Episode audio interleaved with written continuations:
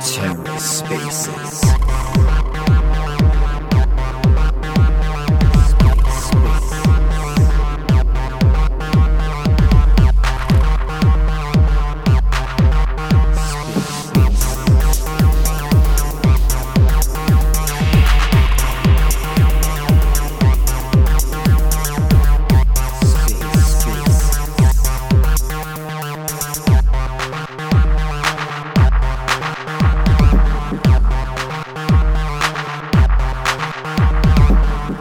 and welcome to The Ether. Today is Sunday, September 11th, 2022. Today on The Ether, part one of. Fuck, I forgot to count them. There's a bunch, probably like eight parts, seven parts, something like that. Uh, Cephii Space here. Be careful what you say.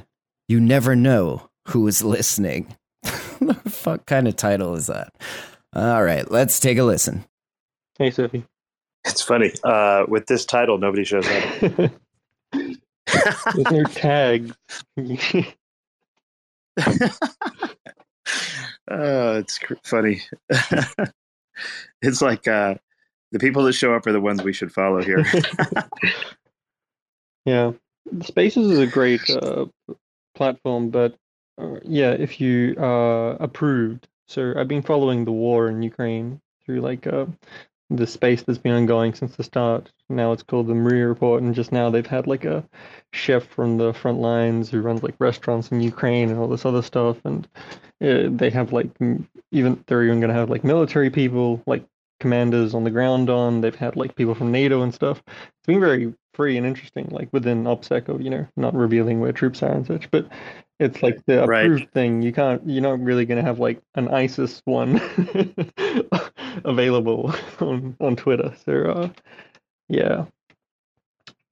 Yeah. Oh, you're saying like you wouldn't be able to like form a little small military if you felt like no, it. you wouldn't be able to. You wouldn't be able to run a similar thing that was like uh, even uh, on the Russian side now because like uh, you know, it would just not be accepted and would be uh, reported out of existence.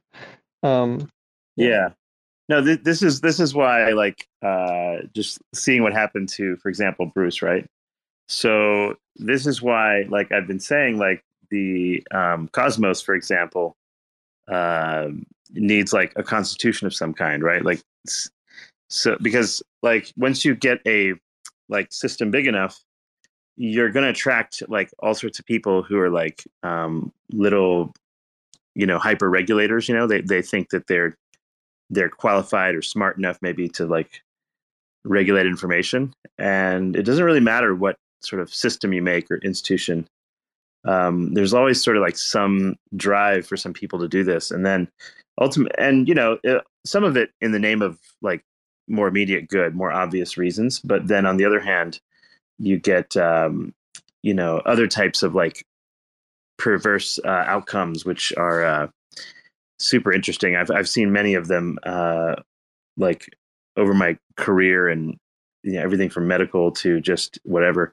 just watching the world, right? Like so, uh, yeah, it's, it's it's a very strange thing, and it's like um, I think uh, it, like yeah, it's like at one point like there was like a frontier mentality in the world, right, where you could just kind of you didn't like a place, you could just simply leave. You could go like hide in the create your own little colony somewhere in some forest or whatever, right?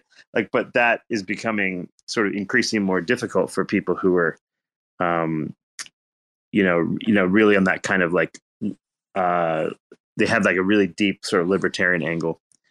But uh, yeah, it's it's interesting how easy it is on Twitter to say something that just triggers somebody, and then they want to ban you or something. It's like, and the bigger the account you have, like the more obvious it is that you're going to piss someone off saying something. It's just it's just a matter of uh, it's just a matter of time, right? Hmm. Yeah, this is the uh, sort of anarchist uh, viewpoint. In uh, communism, you get these sort of bureaucracy managers in charge of everything with mass amounts of power. In capitalism, you get like middle managers and HR representatives and corporates that act as the state in certain situations, like here. Um, whereas with anarchism, you can step up to someone and say, "Hey, that's not cool." You know, people will have uh, consequences for their actions. Um, so you can't just appeal to a higher authority. And so yeah, Cosmos and stuff. If that can enable these sort of things, that would be great. Um, yeah, yeah. I don't, uh, I don't know if, uh, I, like, I don't know if uh, a blockchain can necessarily. Um, it doesn't really take care of any sort of like problem that wasn't already in the human race from that perspective. Um, I think uh, it's. Um, I've kind of been thinking about this like concept of like signal to noise ratio. I don't know if you know sort of what that means, but like if you if you work in um, uh, fields like uh, you know electronics and um, like communications, you kind of get this idea that all right, like um, you you want a specific amount of like your signal, the in other words, the original information to transmit from point A to point B, and you want that to happen with as limited amount of like noise introduced into that as possible. So like for example when modems came out um, and you were using like analog phone lines there would have to be robust error correction so that every single you know bit and byte that was transmitted would be error corrected on the other end. They would use what's called checksums so that like the information is coded in uh, it's coded such that like each block of information essentially is you know solves a you know is a solution for a mathematical problem and you know because the that solution that mathematical problem is unlikely to be happen randomly like the the checksum ultimately indicates that this packet has you know arrived accurately and it can be checked on the other end of the like you know receiving end without having to have original knowledge of the original um, information right? Uh, another example of this would be like when we talk about signal to noise ratios like let's say you're in a, a, music studio and you're recording say you know the playing of a violin or something. You're trying to um, get as much of the like sound of the violin recorded and you are trying to reject other things like maybe um, uh, you know uh, uh, people walking around in the room next door or maybe like the din of the the city that's around the recording studio and things of that nature. So you you know a high signal to noise ratio would imply that the the amount of true signal is um, good compared to the amount of noise. And then you have like other situations like really noisy environments like for example um, uh, like deep space right where there's cosmic radiation everywhere and you're trying to like you know, find out if uh, some information about some planet, you know, far, far away to see if maybe there's like radio signals emanating from it that um, might indicate, say, intelligent life or something like that. Or maybe you just want to like find out, you want to do some analysis and find out, like, well, is there water on this planet or, you know, things of this nature. So, like the the the ability to sort of like filter out the noise um, you know, and noise filtering is like an entire science in and of itself.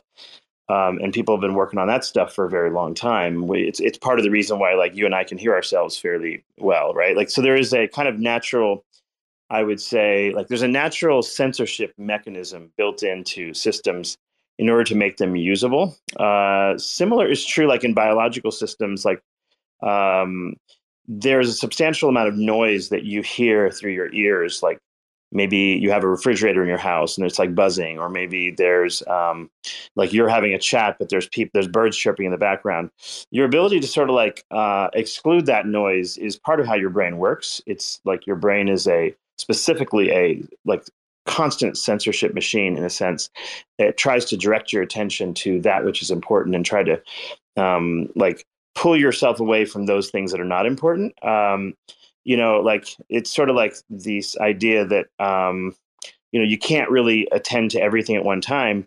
Uh, this idea of focus in sentience um, is such that like you almost have to have that capability. Otherwise, like you would just be pulled in a million directions. You know, you'd, you'd be able to accomplish nothing.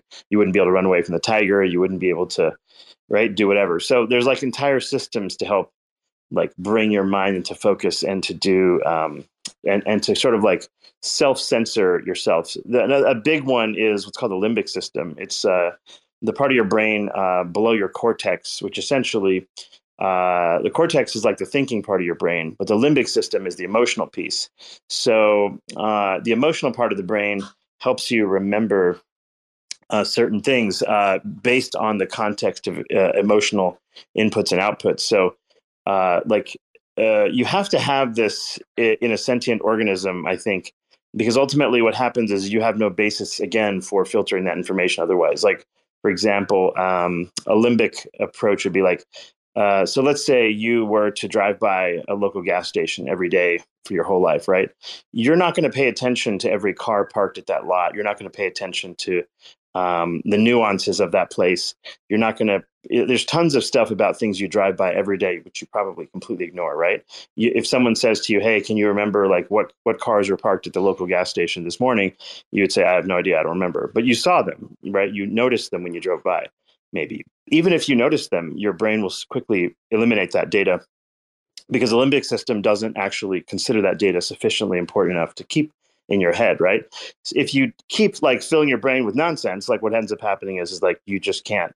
Like there are people who have um, really, really, really good memory, like um, you know this kind of extreme photographic memory, but they're not always more functional or more successful or more rich or whatever in life because the ability to sort of like zone out noise is actually sort of like an important feature of the brain. Like um, but if you think about the same gas station that we just talked about, like imagine if an explosion happened there. You maybe had uh, one of the cars blow up or something, or a gas tank blew, or maybe there was some event where there were cops everywhere and like you know blood all over the place. Right? All of a sudden, your memory is going to become very, very uh, more honed in like the the the uh, your limbic system kind of kicks in the situation's kind of emotional. You're like oh this could happen to me. I could have been in that gas station. I could have died or i could have like you know i'm not going to that gas station again or whatever. Your brain starts forming all sorts of like layers of um, ideas on this um, concept but like uh, an important piece to the like memory is this like translation layer through the limbic system right? So the human mind does a lot of this um, so that like when you get into this concept of like internet censorship, which is sort of like what this uh, discussion sort of is about, just because like Bruce's uh, account was like like closed because he said the word GIMP or something. Um, it's like the the the people on the end who are doing the censoring, um, you you have to presume somehow that those people are sort of like uh, a better than everyone else. Uh, b you have to presume they have some sort of like really a deep understanding like some kind of like psychoanalysis or some shit. You have to presume they have an agenda uh, because like everyone does. Either you're sort of like left liberal libertarian or somewhere in between. You have an agenda that's usually human but that agenda varies dramatically based on sort of your um, it's sort of like based on your cortical um, uh, structure and you know what sort of shaped your brain. So like the censor is going to be sort of triggered by all sorts of stuff depending on who is doing the censoring. Like like if you can imagine like someone that talks like me, like just like just what I've just said so far. You know, you, you can imagine that if I'm going to elect to censor some noise, you know, maybe I have a slightly different rationale than um, you, know, you know a, a, very different person who doesn't sort of like understand these nuances of how the mind works. And i'm not even saying that that's a good thing like that i should be a censor of some kind because like what you realize eventually is is like ultimately uh, uh, censorship um, is uh, is this assumption that you know the future. Because let's say you censor somebody and actually you know maybe they turn out to be right or maybe they influence people that uh, accomplished great things in life. Maybe you know you censored someone that would have cured leukemia, but well, now like nobody knows who they are, and and and that you know that little dream died. You don't really know the outcome of. Uh, you don't know the future outcome based on what we do in life, right? Um, this is the same like mistake that people that uh, that like you know look at eugenics like have like th- this presumption that you can see the future and therefore if i were to pick certain types of people or certain types of genes if only i could like kill off these people who do these certain things maybe the outcome in life is going to be better. Maybe we're going to have a, a human race that's uh, like superior in some way like these kinds of behaviors. The problem is is like some of the same features that may make someone really a great like uh, like analytical thinker may also have some of the same features that make them a serial killer. The problem is, is like the same people that might make someone really courageous, like for example, um, you know, joining like a special forces team to free like children from kidnapping, right? Like like those like really extreme folks that have to exert like um, extreme violence to achieve their ends. Like in some contexts, those people are considered courageous and heroes, but mentally, the type of brain structure necessary to like convince yourself to like maybe kill a battalion of people to save a bunch of children that have been kidnapped. Um, it's the same structure that can actually be used to, um, you know, convince someone to commit terrorism or some other, you know, nefarious act, right? So, like, there's this interesting thing about um, uh, the human mind, or just like the mind in general, in that, like, the very exact same structures that make it make you very capable in one area could make you very very nasty in yet another area. So um, like when people you know like a, little thing is like in the united states like there's this like we're you know wondering like why do we have so many like school shootings and why do we have these weird things that are happening? Like there's other places that have guns there's other places that have um, you know uh, television there's other places that have social media. Why does it only happen in that sort of one space? And and you know these are questions that really can't be answered in the like really easily. But there it, clearly there's some totality that leads to these types of people emerging. And i think in my I, i'm a bit suspicious that like these are people who probably would have been more aggressively like socially controlled in a sense had their voices been heard like in a public forum. But because censorship makes it so difficult for you to hear crazy people those people can basically like fester in silence and then explode and do weird shit where you would normally have recognized them like um, otherwise. So yeah, there's so anyway, my point is like there's all these weird um, sort of like uh, uh, perverse outcomes to censorship that y- you may not um, it, you you may not think of. And in genetics, you know, there's a lot of censorship, right? Your your your error correction mechanisms within your genes are censoring mistakes and errors that your system thinks are errors, right? Like your um, your basically your genetic machinery is always error correcting your DNA because um, but at the same time, like there may be a beneficial mutation of some kind, maybe some mutation that allows humans to sprout wings or some shit. And that is also being censored simultaneously. Um, and only through death, through basically uh, survival of the fittest in some Darwinian model, do the most useful traits ultimately that get through the censorship mechanism ultimately lead to evolution. So it's interesting that if you were to say, oh, human beings are perfect now, human beings are now like this is the pinnacle of everything. And, um, you know, Ivan here is the most example, you know, cutting example of human being we're going to have, we're going to have a bunch of Ivans, right? The problem is, is that presumes we assume that we know the future. We know, we assume we know like future environmental conditions. We assume we know like what genetic traits are actually going to help uh, uh, survival for the next 1 billion years, all of those kinds of things. And, and basically, we've, like, if you look at the history of evolution and you look at all the different traits that have emerged, whether it's like dinosaurs dying out to like the formation of wings to the formation of the human brain, whatever, what you realize is that, like, uh, at no point in this analysis can you figure out how the fuck any of it actually happened. Like, you can't figure out what was that one thing that, like, made primate brains um, you know, so cognitively powerful compared to everything else. Those those nuances you're never going to be able to figure out, and so this idea that you can direct evolution into the future is largely just uh, to, to, to some extent it's largely hubris, and um, it could lead to like really really bad outcomes like major mm. die-offs or major psychopathies or other sort of like mischievous, uh, preserve, perverse uh, sort of outcomes that you're never going to understand. So yeah, it's, it's, super. This whole area is super interesting. But yeah, Grin, go ahead while I agree with like everything that you say, I don't think Twitter is really trying to guide and steer the future of humanity in any kind of way.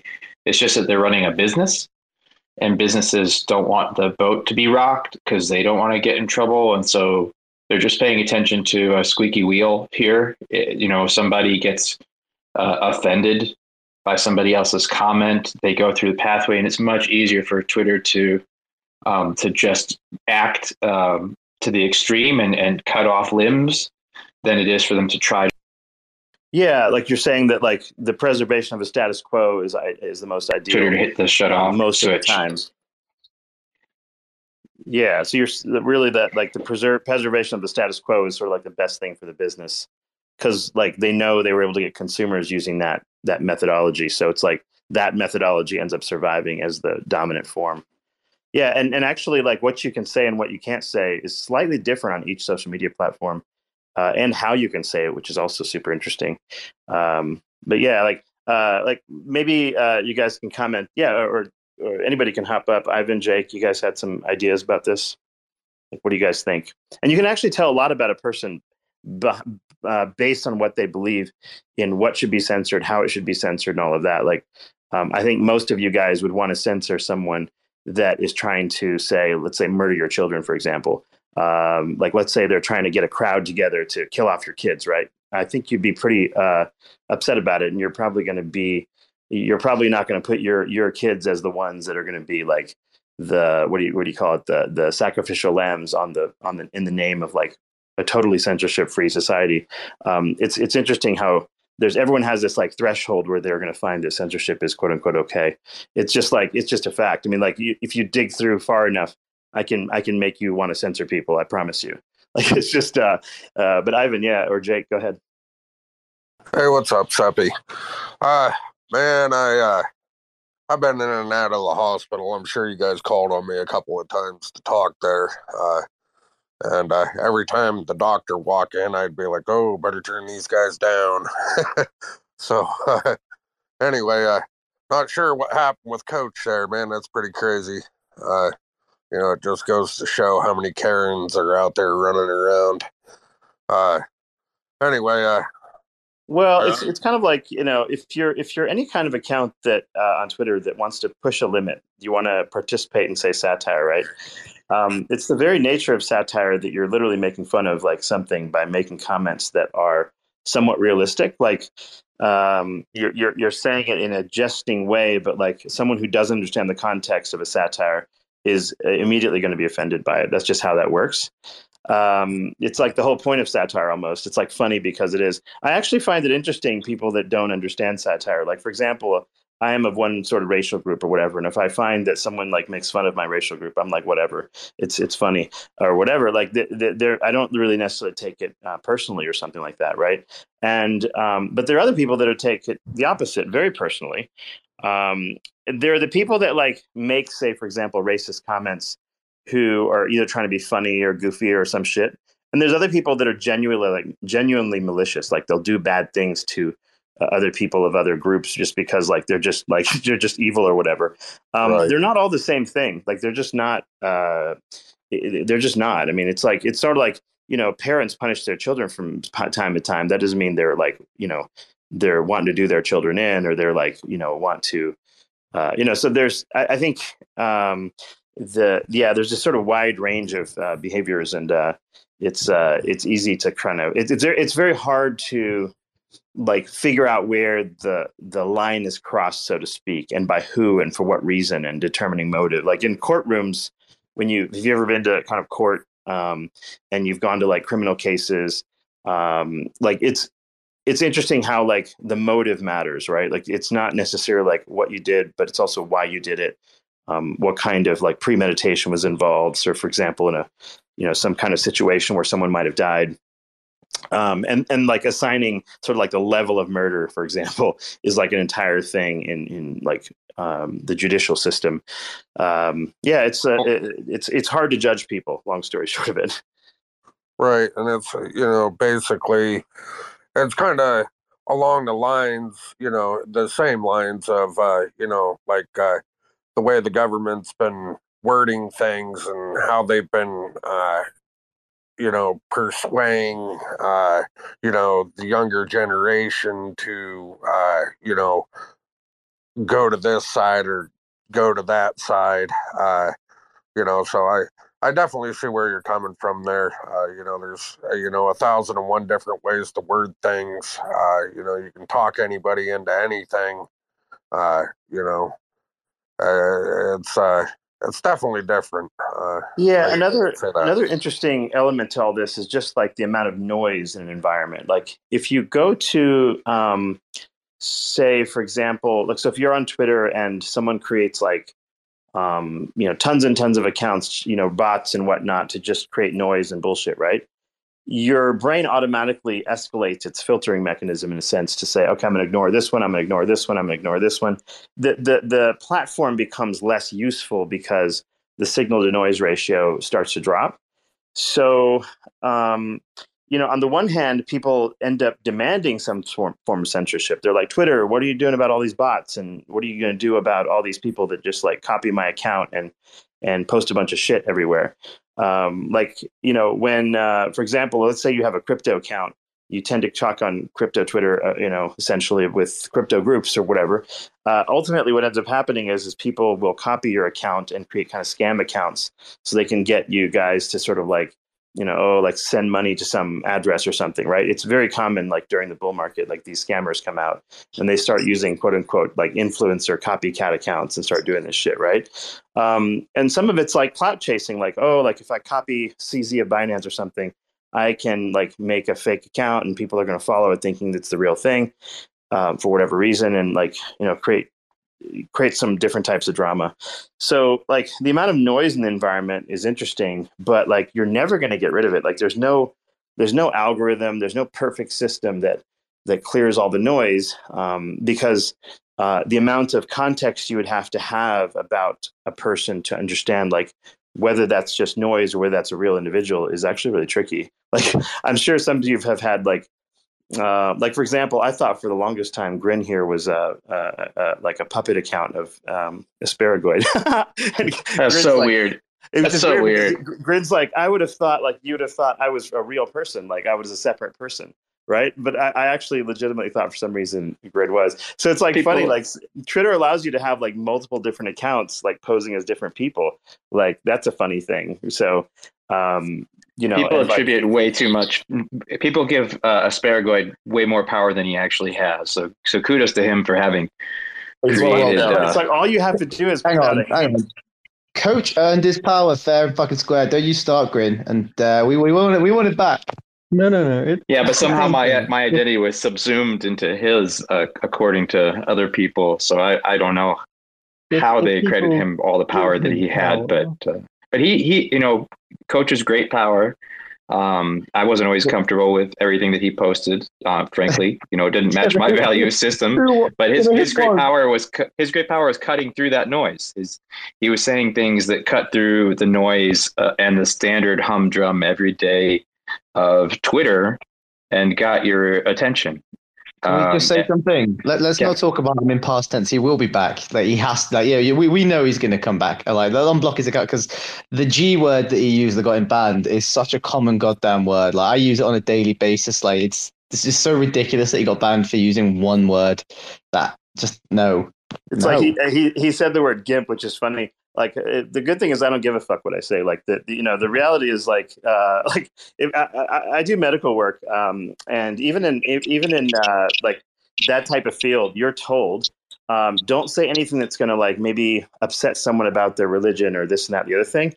I don't give a fuck about any of that. If they want to fire me, they can fire me. They can find someone else to do the to do the job.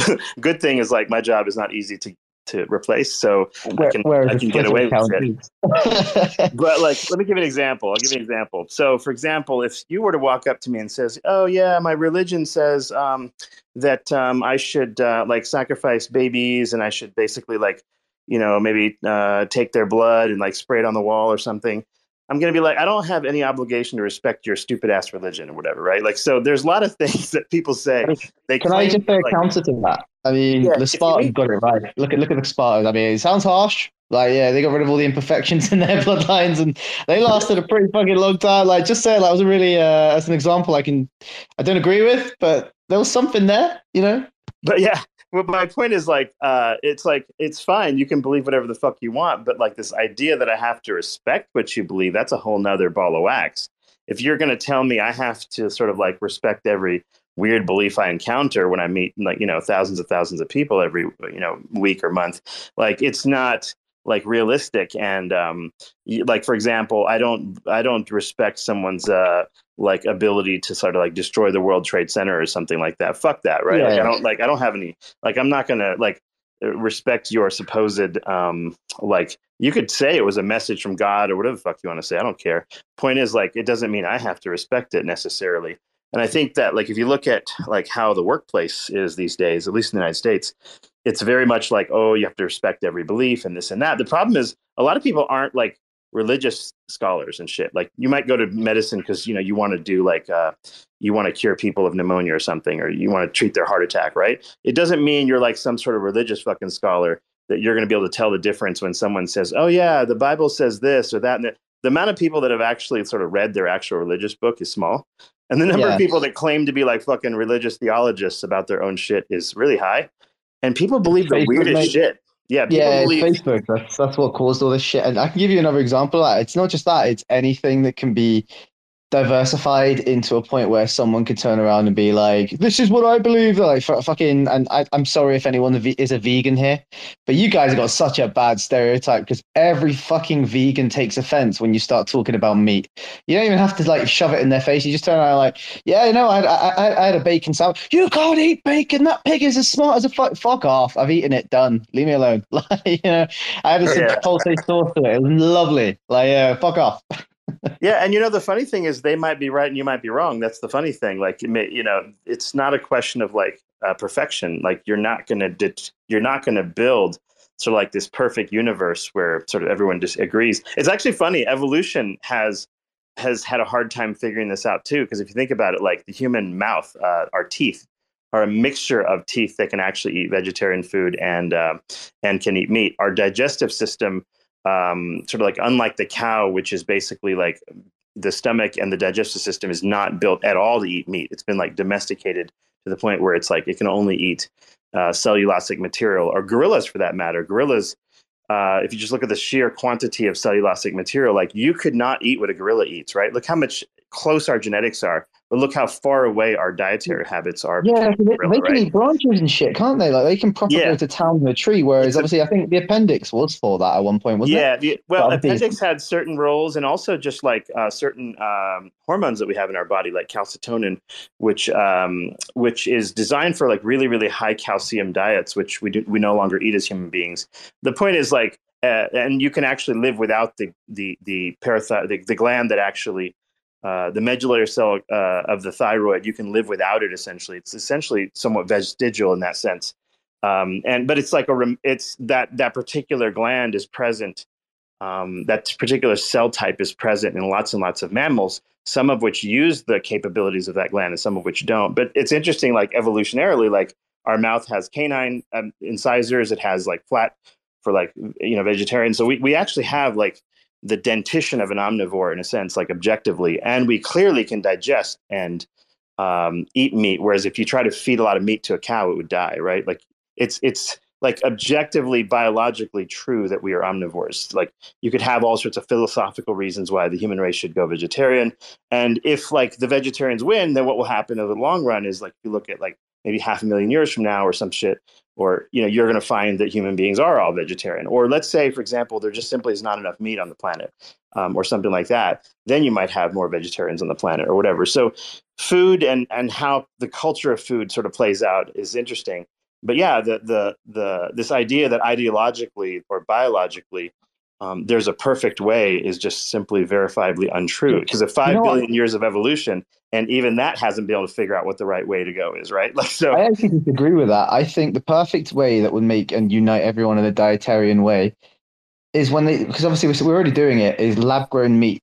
Meat that has never Yeah. been conscious, never, and, and as expensive as it is, we, we've got to go in now, don't we? I know there's like you know- You know, it's funny though. There's a backlash against that too. There's actually people that are like, "Oh, you know, there's some outcome that's going to happen because this is negative because, like, you know, we're going to have like some kind of monoculture of food. We're going to have, you know, all sorts of problems there too, which they're pro- they're right about too. So it's the funny thing is like, like there is no right answer, and evolution mm-hmm. actually understands this, or, or biology simply ignores the idea that there's a perfect answer and biology is just like this constant experiment where you know organisms are just trying to survive in the world and they It's a shotgun shotgun expro- It's a shotgun Yeah. approach.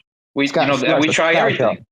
Look at you when with as far as the COVID uh, vaccination goes. I was happy some people didn't want to take the vaccine shots, and then other people did because that's more diverse possibilities of outcomes than if everybody did the Sure. same thing. Sure, sure.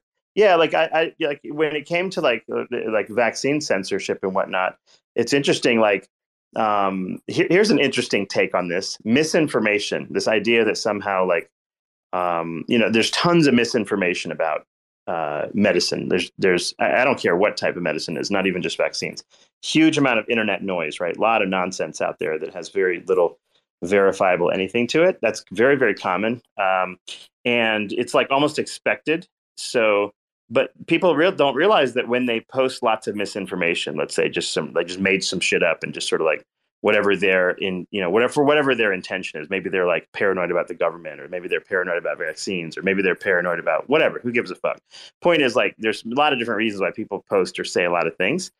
The interesting thing about misinformation is it actually ends up leading to uh, more powerful central institutions. Why? Because the rest of the people who are like they don't know what to think they ultimately say well there's too much noise here. I'm a electrical engineer. I don't have fucking time to figure out what you know who on the internet is actually true and who isn't. And what they end up doing is they rely more and more upon centralized institutions. So it's a weird outcome people think oh like if i just say shit on the internet like okay i'm going to like like be the bastion of freedom or some bullshit right? What ends up happening is the opposite. You actually end up strengthening um, people's desire to use institutions to be the arbiter of truth because they want to basically have some filtered information. So it's a weird kind of interplay between like the amount of noise out there and the amount of censorship and how that leads ultimately to like weird outcomes. It like people that um, live in a fantasy land um, of like uh, of one sort or the other are and, and, don't really see the full picture are the ones that actually are the least effective in um, creating like long term uh, change that they think they want to create. It's really weird. Like they oftentimes create the opposite effect of what they actually believe they're doing. Re- yeah, I saw it happen pretty extensively in a lot of different areas of medicine, specifically, and um, uh, it was like uh, really, really nasty, perverse outcomes. Uh, one of the biggest, most notable ones is the opiate crisis, and we can talk about that if you guys are interested. But like, uh, yeah, you before you do, Seth, you might want to let YuRa talk. He's had his hand up for like five, ten yeah, minutes. Yeah, you go ahead. yeah, go for it. Mm, I wanted to make some statements, and I would be interested to talk about the opiate crisis actually later. Um, the the point of genetic diversity and such is that the ultimate uh, the way we win is unity through diversity. So we will, as humanity, at some point achieve the case where we view all truths as true to the person experiencing and, and who believes them. So both the vegans and the meat eaters, uh, they are true uh, in their expression, uh, it can be the case that uh, animals come into this world to be of service to be eaten. Uh, it's also the case that uh, plants are even higher vibration than uh, animals or humans. So just because we can't hear their uh, screams, you could say, doesn't mean they don't feel being eaten. they can also be of service to being eaten. Um, so yeah, it's the case that once we stop invalidating people's um, potential truths, that we'll all get along. And so banning people and uh, these sorts of policing actions will not be required when uh, we respect each other's viewpoints. So, um, YuRa, would you just literally just from that point, would you just say that we're all locusts, just trying to eat as much as we possibly can? Because I mean, I can get behind that. Like, you know, it's, not, I like it. Not quite. You have to do what excites you within uh, integrity, which which means that uh, not hurting yourself or others. So, uh, you know, if you're gonna hurt yourself by eating too much, that's probably not what you want to be doing. Um, so you know, everything with uh, how it's meant to be. Interestingly, um, yeah, the, the the universe is uh, like quite sort of deterministic in the fact in, in the idea that like if you look back at like why do um, why did um, why did flowers emerge? There's like some interesting work on like uh, color on plants. Um, like the teleology. Teleology is like the study of why something evolved the way it did, as opposed to just like like observing why something is what it is. So, like, why would flowers have evolved? Interestingly, like the time period in uh, sort of like the ancient history, the kind of biological archive suggests that like flowers emerged um, coincident with and simultaneously with the emergence of color rendition in neurologic systems of organisms of the time. So, like when insects started developing the ability to differentiate sort of depths of color, there was this interesting counter uh, evolution that happened in plants to attract insects and animals to come eat them using things like fruits with different colors and such. So, like at this point, if you ask, like, why do fruits and flowers and things have color? I think it's somewhat patently obvious. Like they use it for reproduction. Like it's it's so obvious as to be like you know, there's not a lot of other good reasons for like exerting energy in in creating those things if it wasn't to attract insects and animals to eat them and then spread seeds, right? In other words, plants essentially use the simple fact that they are nutrition for other organisms in order to sort of like evolve and spread their seed and such. And so, yeah, it's it, so what happens to the, even to human beings is ultimately like we will evolve not just as a consequence of like maybe what we believe uh, our values are and cognition will sort of drive some of those things like because if we all decide to eat plants we'll have a world that looks one way we all decide we're going to eat animals, you might have a, a, world that looks a different way. And that new world will then counter feedback onto our evolutionary mechanisms and create changes. So, like, like if we get the Elon Musk world, where, for example, we're moving to Mars or like we're, we're multiplanetary, actually, what that will do is lead to dramatically divergent evolutionary pathways. So, for example, if I have, send Chugs and Ivan and uh, Grin here, off to Vega to go live on some planet that we might discover. Woo! Right? Then down, bro. Let's go. Then what will happen is is the the children born of these people will actually be ultimately the ones that can survive a deep space, cosmic radiation, and weightlessness and can survive like in those uh, whatever environments in the planet they get to but ultimately that planet's um, like makeup is going to drive the evolution of the people there so you would have you would have a dramatic, in other words you would no longer like if you wait a thousand years or 10,000 years or whatever it is a 100,000 years the people that live over there will no longer um, uh, necessarily look and behave like the human beings that you think of today um, on the planet now. So that's you could wait. Thing. You could wait a hundred thousand years, but unless they can reverse a vasectomy on Vega, they are out of luck. yeah, Wait, they're uh, getting what a vasectomy. Can, can, I actually say something in regards to this? Because someone tackled this, or some a project tackled that. What you've literally just said about going to Vega. Unless you want to say something first, Ira. Yeah, this is related to the the whole gray aliens thing. Interestingly, what I've come across. Um, as a uh, uh, just as a you know as a metaphor that we've created these uh, aliens to warn us about things like you know as a myth um, the the idea is that in a world which had massive ecological damage uh, humans could only survive with genetic engineering and so we went and we uh, did a bunch of eugenics and uh, technology to give ourselves the means to survive and do space travel and then we couldn't reproduce so then we went to some other planet and uh, then we come back to Earth to get genetic material for uh, to rebuild our race. And that's the whole hybridization program. So interestingly, this whole uh, eugenics uh, discussion um, could be seen as, uh, and these alien discussions can be seen as sort of interplaying where we're trying to learn and uh, educate ourselves to not go down these paths of homogenization. yeah.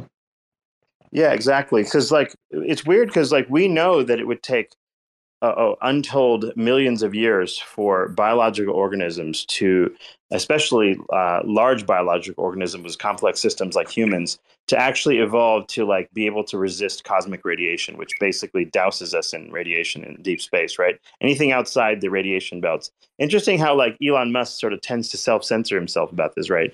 He talks about going to Mars, but he doesn't want to obfuscate or confuse the public that, hey, by the way, like there's no reasonable way to survive on Mars for any significant period of time. Like everything from the the the Mars dust to um, you know, and the radiation and, and poison in that, coupled with like the radiation without an atmosphere on Mars, is completely lethal to human beings, to our eyes, to our brains, to our DNA.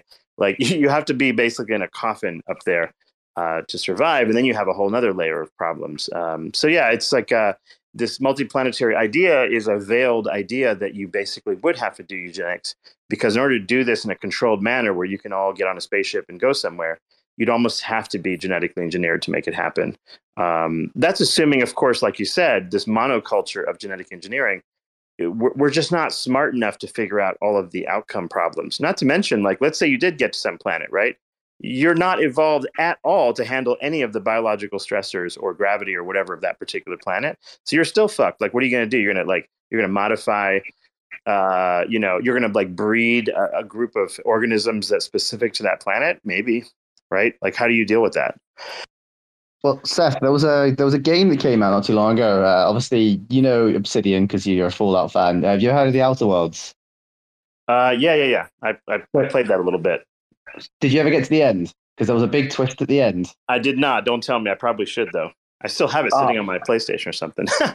Okay, so I'll tell you something about it that kind of like sparks like a problem that comes in the game. So it's not really spoiling all of the endings. It's just giving you like an argument. So they're th- like in the Outer Worlds, they're what they're three generations in in the Andromeda Galaxy. You know, brand new universe. Nothing in that you know solar system is native to humanity, right? And no matter what they eat, because of the universe they're in, because of everything like nothing is nutritionally good for the, obviously humanity in that area. So where everyone thinks their bellies are full, they think they're getting everything they need. Only the shipments from Earth and everything like that were the things sustaining them. So even though they thought they could eat the fruit on planet one and it was filling them up, it was giving them no nutritional value that their body could digest. So they were actually all starving to death and nobody knew. And like that, that that's one of the few twists in the game that you'll you'll find out. Obviously, when you replay, there's so many more. But like going to another universe and doing all that, there's no guarantee that the people would survive anyway once they run out of resources. No matter what they grow, you know, the sunlight could affect the crops differently. And at that point, you know, th- there's no guarantee we'll make it. Like you know, it's we even, just it's even more simple than that. Like if your your body is actually like something like people have done some different like rudimentary studies on this, but your body is approximately one trillion human cells um, and approximately ten trillion uh, like bacterial and viral uh, material, right? So not not by mass, but by just sheer quantity. So all of those organisms um, they survive because they're on Earth, not just because they're in your gut or in your on your skin or on your body. And if you kill those organisms through like sort of exposure to radiation or you know the wrong conditions over the long run that has some impact as well. So we haven't even sorted that shit out. We haven't sorted that out on earth like specifically when it comes to like in, uh, when you get exposure to antibiotics or certain good bacteria that you kill and um, like preventing that from causing certain problems like clostridium difficile colitis and things like that. We haven't fully sorted that out yet entirely and yet we're like thinking that you know so anyway like the whole Yeah. the eugenics argument i think uh, the reason why i bring that up sometimes is because it is it, it- it's as hard to figure out like where we should be as a species like biologically um, but it's just as hard to figure out what to censor from a like uh, uh, like what kind of parts of our behavior should we control or not control or whatever it's a it's a it's a very interesting problem set that nobody has any answers to and like we're all just sort of flying by the seat of our pants and like i'm not so sure that like i'm not sure what the um like the social media census con, um, consensus uh censorship mechanism should be or should not be exactly And moreover, with going to Mars, for example, I'm not. No modern human has been out further than the moon is from Earth.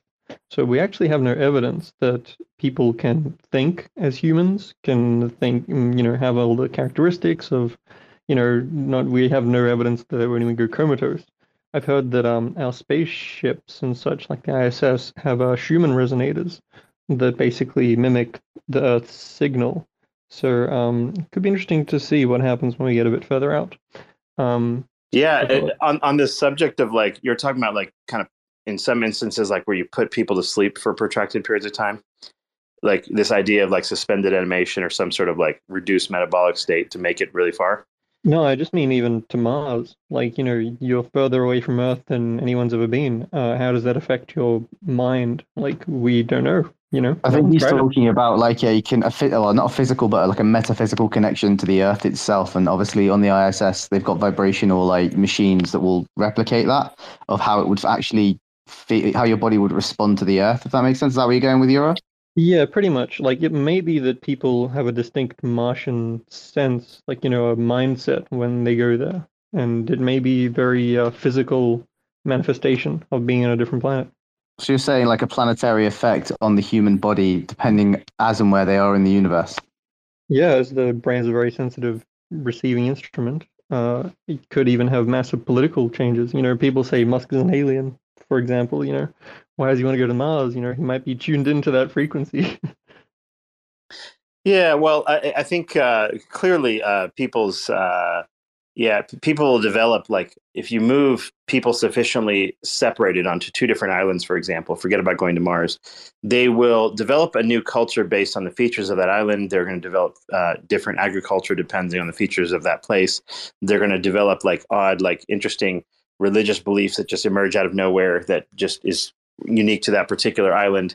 And then eventually like you'll find that like maybe ideologically or politically or some resource reason those two islands don't actually like have um you, you know they're they're so ideologically different or whatever that they're not particularly compatible. So like every sci-fi that you ever watch like it's like oh they went to mars but now they're like i think the movie them the show the expanse is a good example of that. Like where like ideologically they're very different and now they want to have their own political will they want to have their own freedoms they want to be able to uh, not be uh, under the yoke of the earth or something like that. So yeah all of that stuff is liable to happen um, and pretty much should be expected to happen or maybe like encouraged perhaps. Like the people of mars are going to be different they're going to do different shit and uh, you know and, and, you sort of assume that from the beginning but um, yeah like and another interesting point is like on the idea of like like uh, coma states. You had mentioned that, like, what about uh, you know going to sleep uh, for protracted periods of time using things like drugs? Um, it's fascinating in critical care medicine. In the ICU, we found that like if you're on protracted uh, non-REM sleep, like with benzodiazepines, um, and we we have to uh, sedate you a lot for, say, for example, really bad lung disease where you just can't breathe sufficiently and you just have to be on a lot of drugs. Um, there's a negative outcome on the brain from that. Like the protracted non-REM coma is not sleep. It's not the same thing. You don't have the same like uh, electrical cycling in your brain. And if you do like MRI studies, like where you where you examine people like a year later, you'll find that like there's cortical atrophy of the brain that can occur as a result of being in these protract- protracted states. To where like in the intensive care unit today, because it used to be thought, by the way, that like it was really di- uncompassionate to put people on a ventilator and have them awake. Like, oh, you know, they're going to suffer, they're going to cough, and they're going to do this and that. And actually, it turns out that like after the first day or so, people don't really like it doesn't bother them that much. Like if you ha- if you ask them, hey, would you rather come out of this hospital stay with your brain intact, or would you rather be doped up during this? Most people would actually choose um, preservation of their cognitive function. And um, you know, like I, I, tell people that come to the intensive care unit, you're not here to be comfortable. You're here to decide whether you want to live or die. Like we're, we're like my priority is not your comfort, unfortunately. And and actually, when you prioritize comfort, actually, that was done in the 90s, like 80s and 90s in particular. We used large amounts of drugs to sort of like sedate you because the nurses and doctors, everyone thought that every, you know we don't want to torture people, we don't want to have them uncomfortable. So a perverse outcome happened where we actually probably ended up those years that people probably ended up having more brain damage from being in those protracted sleep states. But and and families even today like if they're you know family members on a ventilator and they're bouncing around and moving and coughing like they'll they'll have this reaction like oh my god they're suffering and they look terrible blah blah blah right? Like if you're a non-medically trained individual you're going to want to give them drugs. You're going to want to make that stop. You're going to make you want your you know child or your you know your parent or whatever to be totally asleep. And so a lot of times what seems like common sense to human beings like hey uh, we want to sedate these people so they're quote unquote comfortable is actually the opposite of what's actually true. And that's the other weird problem with trying to figure out like censorship and things like um, you know things like eugenics is that like a lot of times the things that we think are a good idea turn out to have bad outcomes that that um, like don't work in in actual reality. So a lot of things in medicine, like common sense, simply does not work. Like that's not how the universe is. Like you actually have to study this very specifically and look at it over long periods of time, and then try to find some conclusions. And like a lot of times, rush judgments using quote unquote common sense um, had been really really detrimental to um, in both directions. Like um, I, there's like dozens of like little things like that that I have like I do like lectures on to medical students and like doctors and things and talk about how like how messy the, the the the science of discovery sort of like when it comes to biological systems really is. But yeah the the sedation thing was just a fascinating reversal. Like now in in a hospital like uh, uh, assuming it's a doctor that knows what they're doing they tend to try to keep you on the least amount of sedation possible. And that's considered pretty normal in critical care medicine today. But it was completely alien uh, like maybe like in the 80s and the 90s. I think it was like uh, late 90s is when I was a student, and um, it was common. We were on heavy, heavy sedation for the most commonest common of things.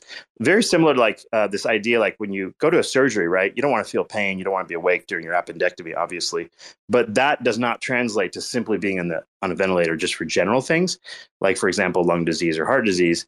Like you don't need to be in that much of a coma at all times. So it's an interesting like.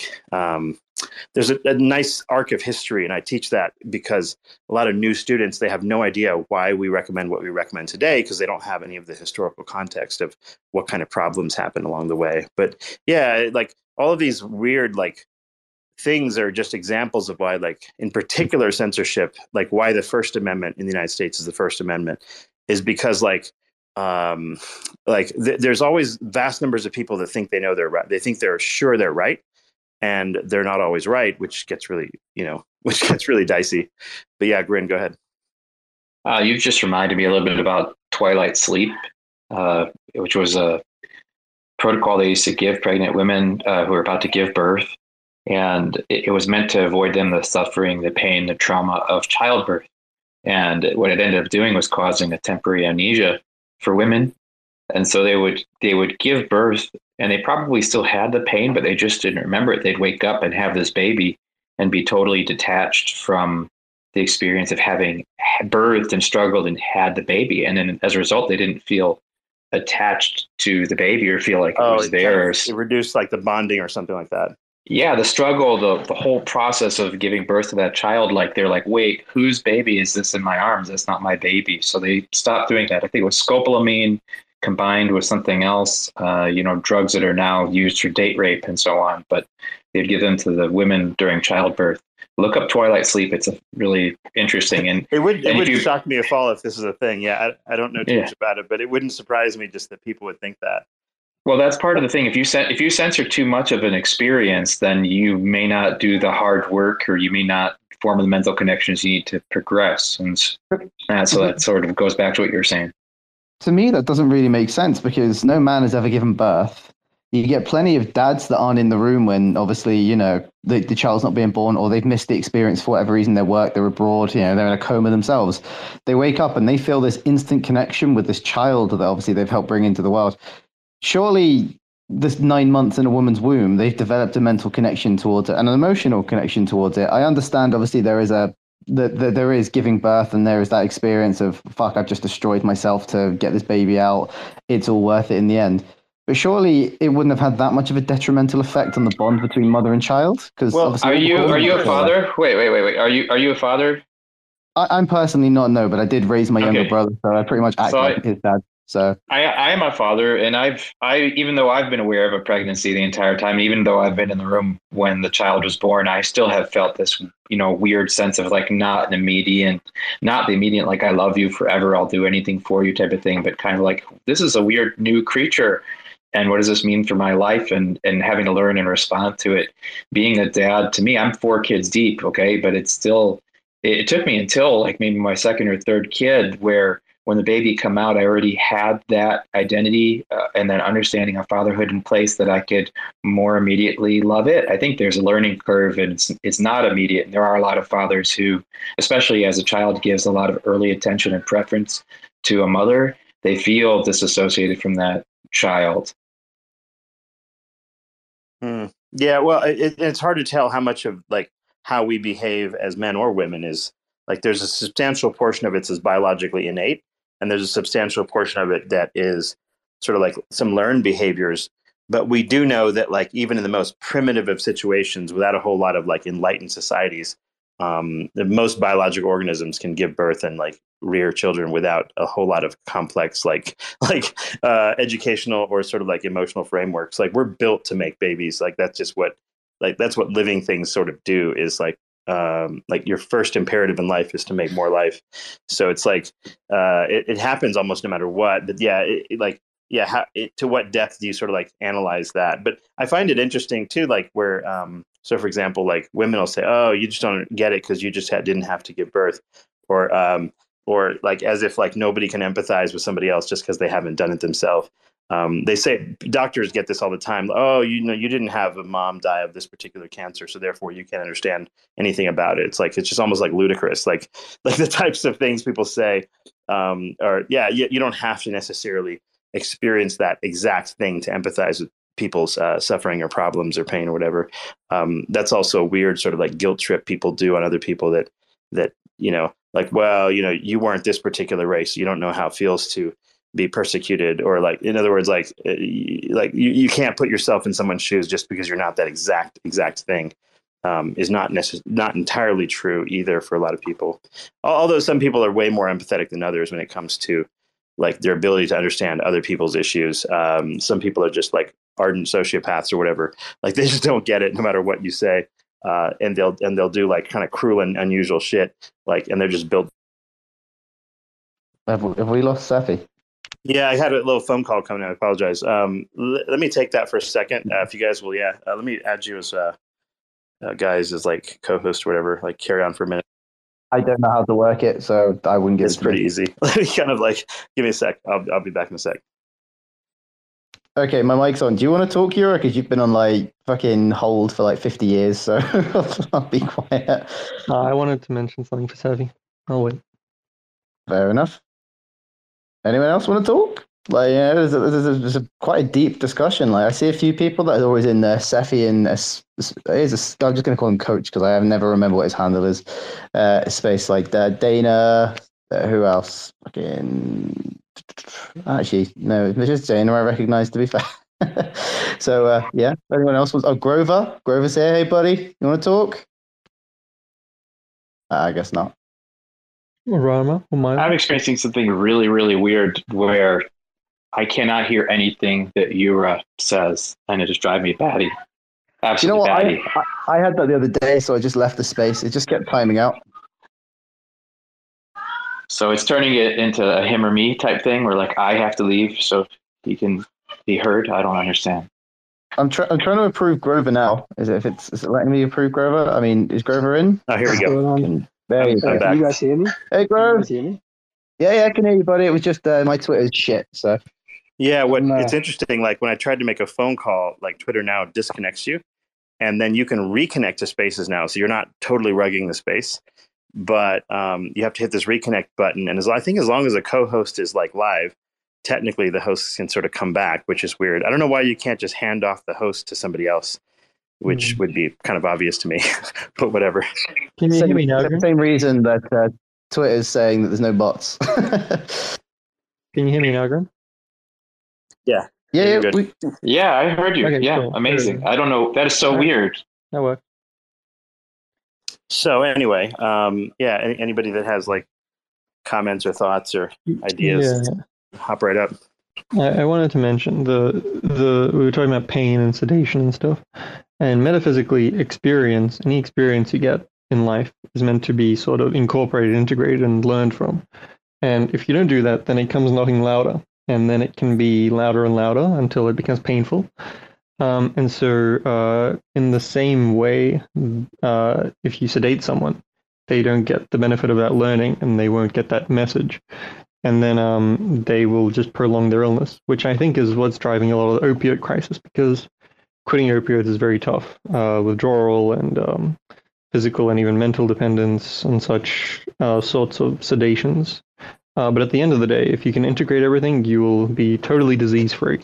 And that works because it works physically as well. Like if you have, um, if you're sitting badly, um, then uh, maybe your back is going to be like, hey, you should improve your posture after some time if you don't listen to that it'll start hurting etc you have bigger problems as time goes on and in the same way to tie back to our original discussion is that if you don't let people protest peacefully they'll protest violently and uh, that's why uh, removing coach needs to be undone so thank you hoorah to that. Yeah, um, it, it- the, the opiate crisis is an interesting story. Um, so back in the late '90s, when I was a student uh, in the United States specifically, what ended up happening was um, there was this kind of like push um, by like the medical boards um, to sort of like solve the problem of maybe inadequate access to pain medicine for people that were suffering or people in hospitals not getting supposed you know pain relief um, and you know, granted, there are wide variabilities in people's response to pain beds. Like some people, you can use a lot and it barely affects them, and other people you can use tiny doses and they'll stop breathing. Right? Like there's a pretty wide variability. So it's not a surprise, therefore, that like there's a good chance that imperfect pain uh, control is going to happen. Like it's a given, right? It's just part of nature. So instead of like conceding that, well, it's a hard problem, what they instead said is, well, we need to f- solve, we need to like make pain the fifth vital sign or some other bullshit and they created like a happy face chart on everybody, every patient's thing where there's like happy face to sad face, and like a scale of like one to 10, like where's your pain on a scale of one to 10 and we're going to fix it. Right. And um, it, it, was this sort of like this idea with small studies that, um, hey, look, when pain drugs are used for like uh, proper pain control, they're not particularly very addictive. Like there's no way this can be true. Like there's no, like there's no universe in which that's likely. If you look at a, a desert island that doesn't have, say, for example, alcohol or opiates, and you didn't know what they were, right? You're not going to become addicted to these things. You have to have like access to them to some extent. Um, if you have a world where like um, it, eh, so in other words this idea of like abstinence or something um, is probably true um, that you probably won't be an addict if you don't touch these things more than likely right? Because a lot of people if you think about it like when they start alcohol or drugs they don't go into them necessarily thinking i'm gonna i want to get strung out and uh, like you know uh, have really really bad life as a result of becoming say an alcoholic. They drink casually and this and that and they sort of get dragged into it, right? So if you look at pain drugs, what happened was is the medical boards in the United States were starting to sanction doctors if they didn't like supposedly treat pain properly. They said, hey, we have a hotline. If you have like a, a doctor that doesn't give you enough pain meds or something, or you know whatever, they will um, like kind of like uh, reprimand uh, uh, a physician or something like that, right? And um, so that became very, very prominent. So the, the path of least resistance for doctors became, well, shit, like I'm not going to be called some kind of like, you know, torture or something. I want to control people's pain. I want to solve this. So guess what? Like that led to a lot of people um, giving way more drugs than they probably should have. And, you know, that led to like something in the neighborhood of like 70,000 deaths a year for a few years that culminated in this sort of like late opiate crisis and a substantial amount of addiction to, to, to drugs outpatient like even for heroin and other things. So um, it's like it created this sort of like um, consensus to create like um, that was like oh you know like you're not going to get addicted if you if you get these things for various reasons. So clearly like the amount of exposure matters and the more frequent people are exposed and the more easily you have access it seems to have an effect. So then uh, but the point of all this was not so much to talk about opiates, but the, I, what happened um, early on regarding like the makeup of the medical societies. So if you look at medical societies in the United States, you go to any meeting like I don't know, uh, AMA, American Medical Association, or American College of Chest Physicians, or anybody, like there is this strong sort of like left wing bias in many of these institutions and um, because it'll go the, the narrative will go something like this oh well we got to help um, this racial group or that racial group or we have to help this group or that group that's suffering.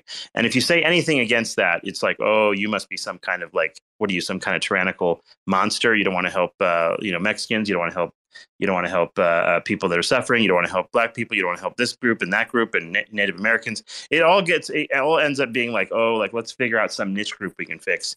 And instead of like saying to asking important libertarian questions like wait a minute. Does it make sense to regulate this? Like does it make sense to um, like uh, you know create rules where there doesn't don't need to be any? Um, is there a reason to believe that human beings won't just sort of like you know you know like sort of just uh, maybe make the right choices on their own, right? So what ends up happening is when you have like uh, these organizations, they tend to become polarized and unidirectionally political. And I don't mean from a voting perspective, like oh, like you know they all vote Republican or Democrat. I'm just talking about like things like just differences and uh, like methodologies to what should be regulated, what shouldn't, how it should be regulated, to what extent, what's considered acceptable, what isn't.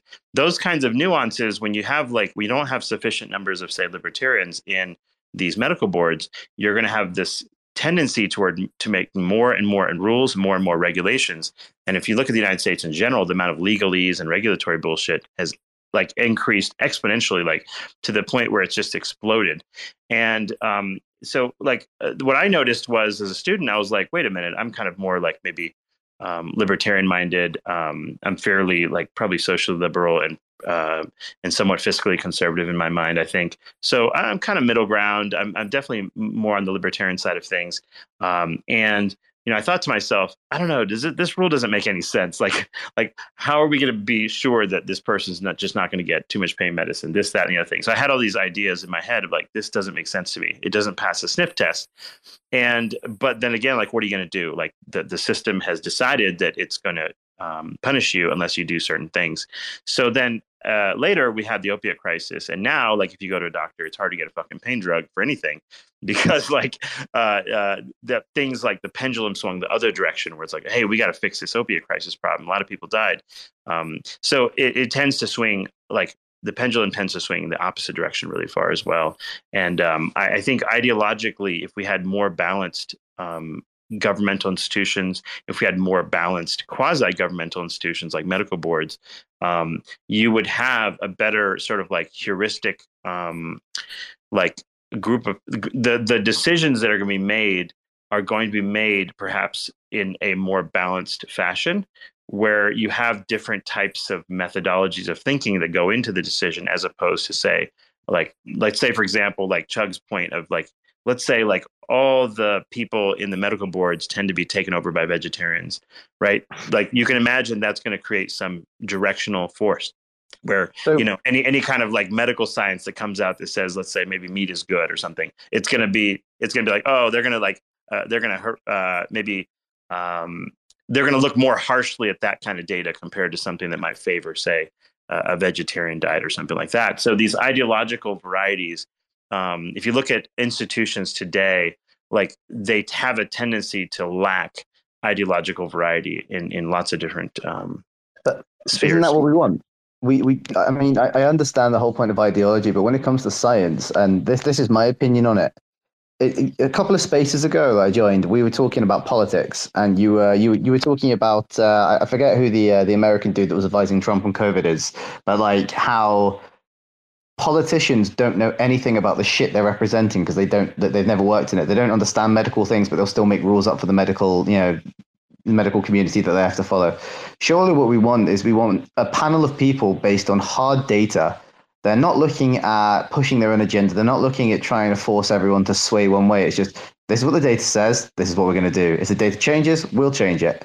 I think ideology. Yeah, you're not going to find those people. You're not going to find those people. Every doctor problem, I know brought every doctor I know brought their own ideology. I'm a pharmacist, okay, so every doctor I've met, and I've met a lot and worked with a lot of them, um, they all bring their ideology ideology to the table of what they think is right. They, they bring their so there's no there's no escaping it. Finding this perfect panel of people who are going to divorce themselves from their own opinion and do only what the hard data says. I mean, a lot of time there's hard data here it's and hard even, data here and people are picking and choosing which data they want to believe, and so it all comes down to what they believe. And how exactly. you the, get that the, data the signal... and what data you use and all the ideology behind that as well. Is, um, exactly. So, so the data is produced um, with various ideologies in the background, right? Like mm, you have, on the other hand, um, uh, you, the so the production of the data itself has a motive behind it always uh, and then simultaneously, which data you decide to pick to um, use for your uh, decision making has you know uh, uh, components. And then there's the people that are actually doing the analysis afterwards. The hope generally is that these go through so many layers over time. And by the way you can't eliminate this anyway grin so it's not like oh yeah you can find this perfect panel. I'm just saying like there is very limited focus in governments uh, at um, purposefully trying to bring in ideologic, diversity. Um, Jonathan Haidt talks about this in like currently in American universities. Like the vast majority of it's like 18 to 1 left to right balance in terms of ideologic, um, uh, like balance in terms of professors and um, faculty on um, staff. It's it's amazingly um, far left as far as United States university settings are concerned. So what ends up happening um, is like you need to have universities purposefully say, hey, we're not just here to like create like diversity in terms of like different racial groups or maybe different um, types of talents like music versus sports versus science or whatever. You have to actually um, ultimately, if you know that like there's a su- substantial bias in one direction, um, are, are, you? Is it rational that like let's say a, a institution's like far right is it rational that they're going to purposefully bring in people on the left to balance them out? Or is that something that has to be decided at an institutional level by a bunch of libertarians that say, "Hey, look, we need to have, uh, you know, we need to bring this back in line," right? I think the United States Constitution was special in that, like, a, a high proportion of libertarian-minded people were involved in its creation, but they knew that, like, almost instinctively, like that wasn't going to be the case with all the institutions and whatnot that followed. And that's exactly what happened. Like a lot of um, institutions have become um, politically polarized, and therefore, like people on the right, they have a tendency to be highly skeptical of sending their kids to these various places. It's an interesting, um, interesting paradigm in the United States that's developed. But Haidt actually has what's called the heterodox index, if you guys want to check that out it's like it has an index of like uh, schools and and whether or not they have committed to the idea of a number one free speech no censorship but also b um, i forget what it's called the fire contract or something. Is like this form like this the boards of the schools signed certain um, uh, thing that suggested that hey ideologically we believe in free speech and that we want um, to not like affect the admissions process for example or who can speak on campus based on their particular ideology. Uh, and Haidt is actually a admitted liberal, and he's actually um, ringing the warning bell to liberals, saying, "Hey, look, uh, this is no good. It's going to lead to chaos. It's going to lead to a drama that you just don't get yet. Uh, be- just because you have your echo chamber or whatever um, doesn't mean that that's the right way to go, and um, it's going to lead to the demise of." You know certain types of education certain types of knowledge and this is an unwise choice. So he kind of created an index so you can look it up and see hey what universities you know are ultra left which ones are ultra right which ones are kind of like down the middle which ones have um, committed to sort of free speech as a general principle. And you know those things can change over time obviously but super super interesting index and Haidt is a um, a great thinker i think in this um, arena. And i think he has like philosophically he has a lot of a lot of what he's saying is very libertarian. He's like a left uh, libertarian in a sense, and I think he does make a lot of sense. And um, um, how how to sort of like foster uh, ideological diversity on whether it's social media, whether it's whatever is is um, it's it's a tough problem to solve, and I don't. You have to have like people who are committed to it. I think Elon, especially, is like he's noticed this problem, right? Like this is why he uh, like he's like, fuck it. If all these, if all the people that are liberal are acting like crazies, I'm going to go vote Republican or whatever, um, no matter how fucked up um, that choice might be. Um, so he goes back and forth with, like, maybe he doesn't fully agree with the the opposition, but he's like, you know what, I'm going to vote for them anyway because like the the side that I usually vote for has gone off the deep end or something. So I think um, he gets this like problem of ideologic diversity, and this is why he kind of like tried to rock the boat with the Twitter takeover kind of thing. Um, I kind of wished he did. I don't know what happened exactly. It's but. still going on. Uh, there's a court case that they're trying to force him into buying it. It's quite uh, quite amusing. That's so funny.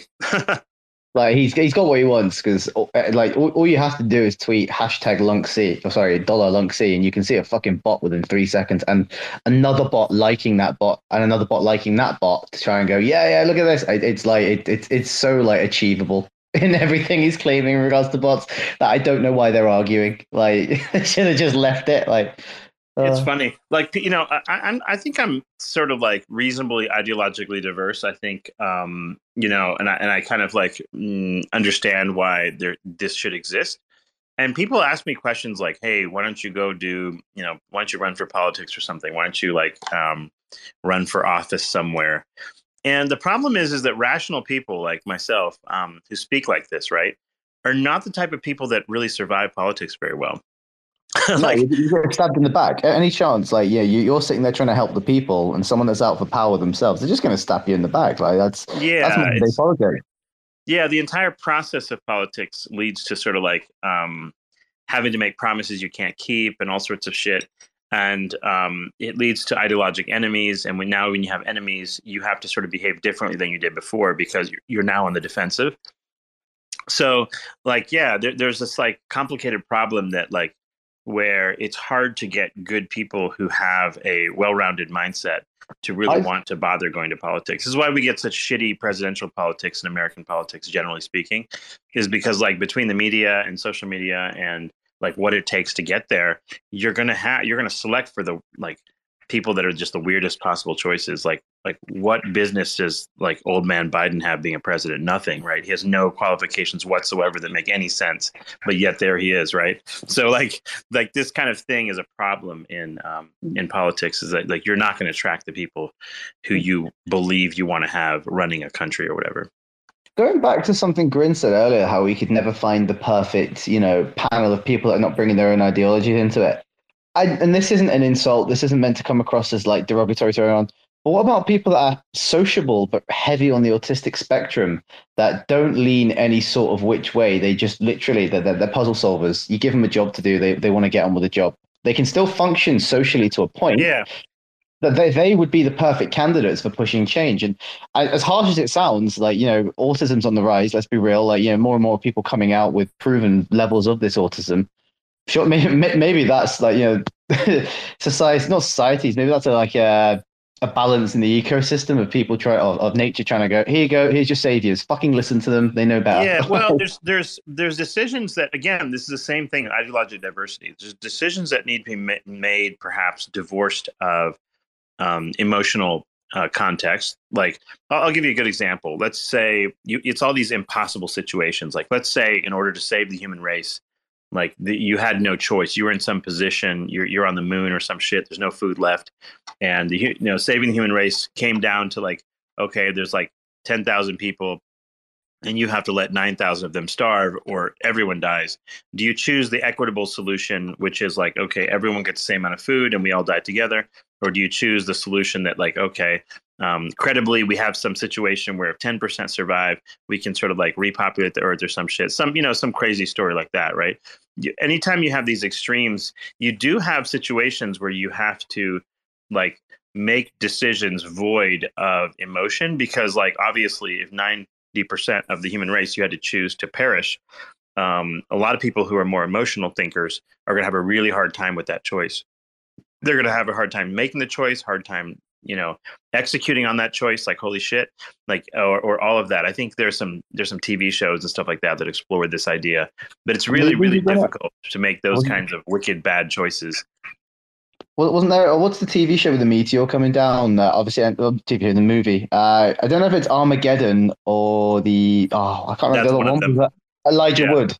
The one with Elijah Wood at the end, and like the meteor hits the Earth or some shit, and there's no surviving it, and like you know, selected people from a lottery end up in a bunker, like you know, to survive the winter that's coming from it. Like, yeah, it, it, it's something that let, us like. I, am an emotional thinker. I'll try and save everyone. I'm not. I'm not going to lie and bullshit. But if it came down to it, like, right, get people in the bunker, done. Get the most healthy. You know what I mean? Get them in there, and we'll try and fix it on the top. But if we can't, at least we've got the backup plan. Do you know what I mean? Yeah, I've I've witnessed enough death in my life.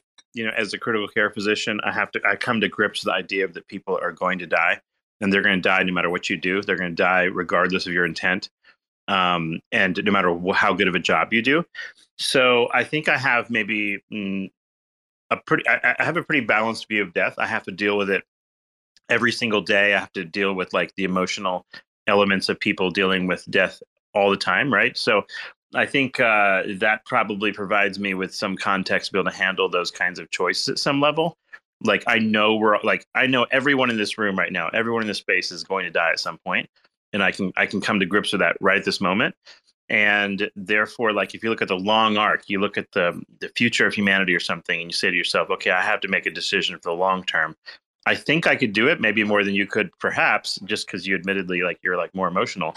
Um, i think yeah, i could I probably handle it maybe a little bit better than you could and still be able to sleep at night okay Right. Oh, don't get me wrong. I, would be able to switch off and sleep at night, but at the same time, I'd still like you know during every waking hour, I'd be trying to find the way that helps everyone.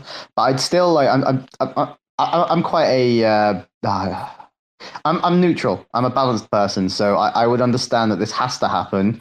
Yeah, fuck, it sucks. But you know, I I, I and I know you've heard me chat shit about throwing people out planes and stuff like that. So you know, I've got the sense of humor. But on a serious note, I think I could go to bed at night knowing I've done my best job at that. I've ensured humanity's success. That's you know, that if I, just make sure I go down with the ship. Do you know what I mean? Like you know, if you're in that level of power, you can't you can't hide I yourself away after that. Yeah. yeah. In other words, if you're the only survivor and like you, you sacrifice everyone else, that's a certain type of sociopath in a sense. Yeah, I couldn't do it. I, that, that's when like, I wouldn't be able to sleep at night. Like, you know, just me and my family plodding along. Is like, oh, okay, well, this is this is. But great. then you know, the, the person that's willing to make these kinds of decisions, by the way, is the one that's going to get the political support, right? So you end up being in the survivor group, unless for some reason you decide, okay, I'm going to be in the one that the group that dies, and you're going to leave these complicated decisions to someone else going forward. Well, yeah, I would because that's that's the most complicated decision you can make is who lives and who dies in, in the entire yeah. species. At that point, it's like right, I've done my job. I've selected these people. Fuck it. You know what? Someone else could take the reins now. A, fa- I'm gonna, a, yeah. a fairly a fairly decent TV show um, that uh, like is a sci-fi kind of show that addressed a lot of this stuff um, and like like took it to sort of like a, another level was like 100. I don't know if you guys have seen that. Sh- that yeah, a, you know what the American acting, no offense, in that show yeah. can be a bit shit. But I haven't it watched the got, final It got better. Yet. It got better after like the first season, but yeah, it, yeah, no. At I, the beginning, I, it was kind of like a bunch of amateur actors. I agree. but yeah, it, well, it's Australian uh, stars actors, isn't it? That's it's, it's, trying to do American accents. That's the amusing part. Oh, of is that what it was? Like, yeah. yeah, yeah. Stars just hire like all these random Aussie like uh, performing arts students. It's like uh, Spartacus and uh, Black Sails. They're all Australian actors, most oh, of, yeah. most part. And like, uh, it, to be fair, a lot of them are big now. A lot, a lot, a lot of them are really big now. But uh, I haven't seen the final season. Is it worth watching? I, I think the entire series is pretty interesting. Like they, they like it, it, you have to get past. Anytime you talk about sci-fi, you have to get past like you know generic shit. Yeah, yeah, suspension of disbelief and stuff like that. But like, yeah, it did a pretty good job addressing this issue of really, really tough decisions and who makes them and why, and like how fucked up they are and how they mess you up. If the, the more tough decisions you make, the more it messes you up as an individual, right? Like it, anyway. I think Clarke got away with it though, didn't she? Like, you know, somehow she just always managed to be this like alpha, you know, hardened female. Like, what do they call it? Wanheda or something? The bringer of death. And it's just like shit. Yeah, yeah, yeah. You imagine like a whole species calling you that. You're like, what the fuck? but that's what happens if you anytime you get to a position where you have to make uh, life and dis- decisions for lots of people, you're obviously going to um, have a lot of people hate you for obvious reasons. Like it's just that's just how, that's just part of the game, which is why like it's almost like you have to have that like autistic, emotionless, maybe even sometimes sociopathic behavior to even be able to get into those positions to make those kind of decisions. Which is why sort of you get the politicians you do in a way, right? But no, yeah. I, I, want to I want to step in because somebody said something wrong on the internet, and before I go, I just want to say that just because some autistic people seem to be able to distance themselves and make more logical decisions doesn't mean that they are also like unbiased. I have a no, relative. I have a relative with Asperger's who gets hung up on what he believes, and he'll talk to you for hours about what he believes, and he won't like listen to anything anyone else has to say. And there are autistic people that just like scream and yell when they encounter any stimulus. So yeah, I mean, there's certain type yeah, of, of course. You've got this, you've got this idol, idolized like autistic. No, no, no, no, no, no, no.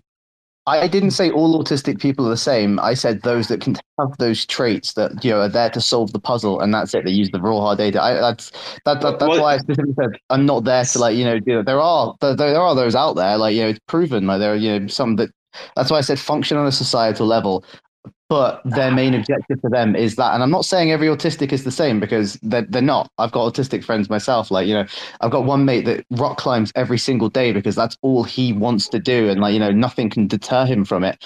And he's quite high on the spectrum and you try and take him away and like call him an addict and all that he starts getting all fidgety and angry and all that sort of thing. So no, no, he just makes little clawing motions with the arms like he's like he's trying to climb the air Literally, uh, yeah. Uh, the only way to get him away like from when you take a dog out of a pool and they're and they're still swimming in their mind.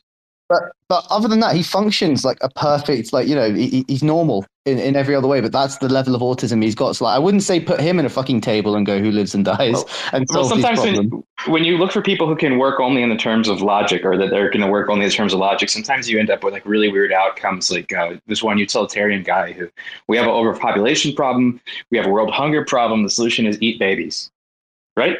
Right. So, you, you can you can you can create essentially like an AI terminology, a computron, some some sort of like weird like outcome where it makes it like makes some logical sense, but at the same time it makes like on some emotional level or some uh, other long term level it makes zero sense at all. Remember, I yeah. did say that have social skills, so I'm pretty sure if they've got social skills, they're not going to be very ready. Again, you're like, trying you're trying to create a panel of like the most perfect, like excellent people ever. Why don't we just have that? I don't know how on earth you, you filter for that or, or create that. Like in, in the end, you just end up with uh, w- w- the diversity part is probably good, but most institutions are perfectly happy keeping their bias, you know, and uh, when you tr- you you end up just with a sort of majority rule of no one knows how to work the middle anymore in America. Nobody knows how to go across the the table and negotiate for different points of views. It's only my way or the highway, and uh, social media has it's really. also it's also political consensus. It doesn't matter if you know how to do it. You have to be able to willing to put your neck on the line and take all the flack for it too. So it's not. It's yeah. It's a little bit. You have to have like this um, self-destructive uh, streak about you in order to sort of succeed in politics. It's weird. Okay, so Yeah. let me revise Take what care, I said fellas. then. Yeah, Oh, later good on. one. Yeah, have a good day. revising what I said earlier, then, all right, let's remove autism out of the spectrum. No pun intended. And let's let's focus on. So, for example, I identify as both a capitalist and a socialist.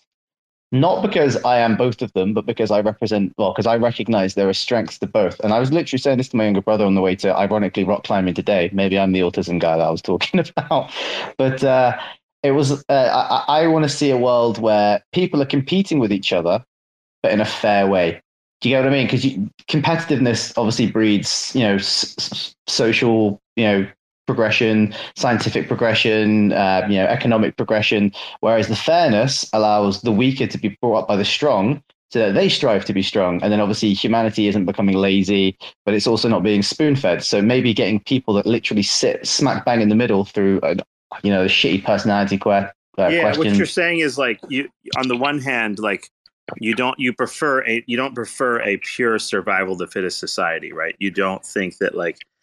Uh, No, I think- for example, it, it, it, you would almost have to be like quasi socialist to be like in medicine, for example. Like for example, uh, I'll give an exa- uh, uh, a sample of why.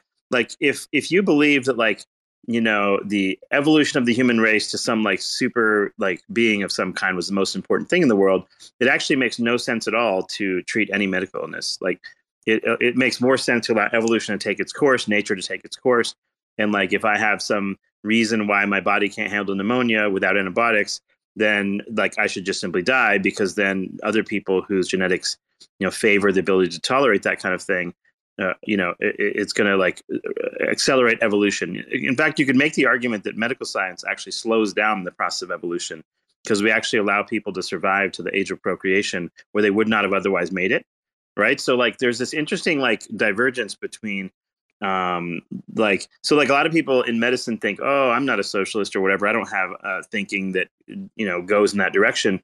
But like i think the human mind like we mammals in general have um, different types of imperatives. One is it's the individual imperative like i want things for me. The pack mentality like dogs and and whatnot where we have like our local group and our local family matters and then we think like as a civilization which no other organism on the planet does where symbols and authority and a few of these kind of like uh, newer structures came about to sort of create allows for civilization at, at large. And there are those imperatives right? Like each of them um, are, are, a little bit different.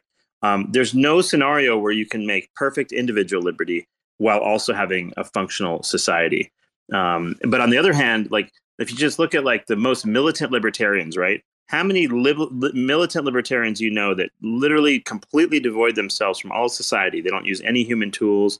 They go and like literally make knives out of rocks and they go and live in the fucking wilderness and like you know eat berries or something.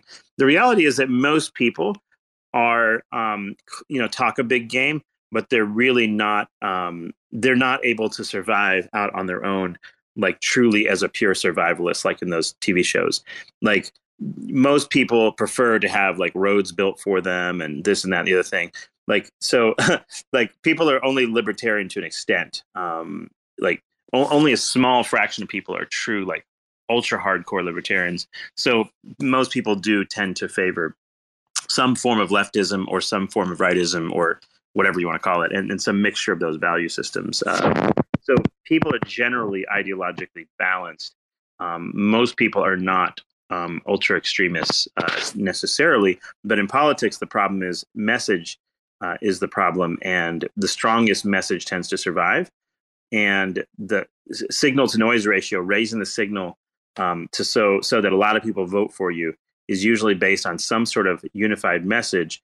And if you say, "Oh, well, I'm a middle ground guy. I think there's parts of this that are good, parts of that that are good," you don't really have anyone specifically voting for you um, this is a common issue in democracies is that there's this like automatic polarization because the very people who are likely to run are the ones who have a specific message that can attract a voter because we know, like in U.S. politics, for example, when there's a lot of issues that are kind of like whatever, like people like minor issues, like maybe like you know how wide your road should be in front of your house. Like people don't show up to those meetings. Like they don't show up to the like the, like they, they show up to vote for all the complicated, like the big uh, central politics stuff.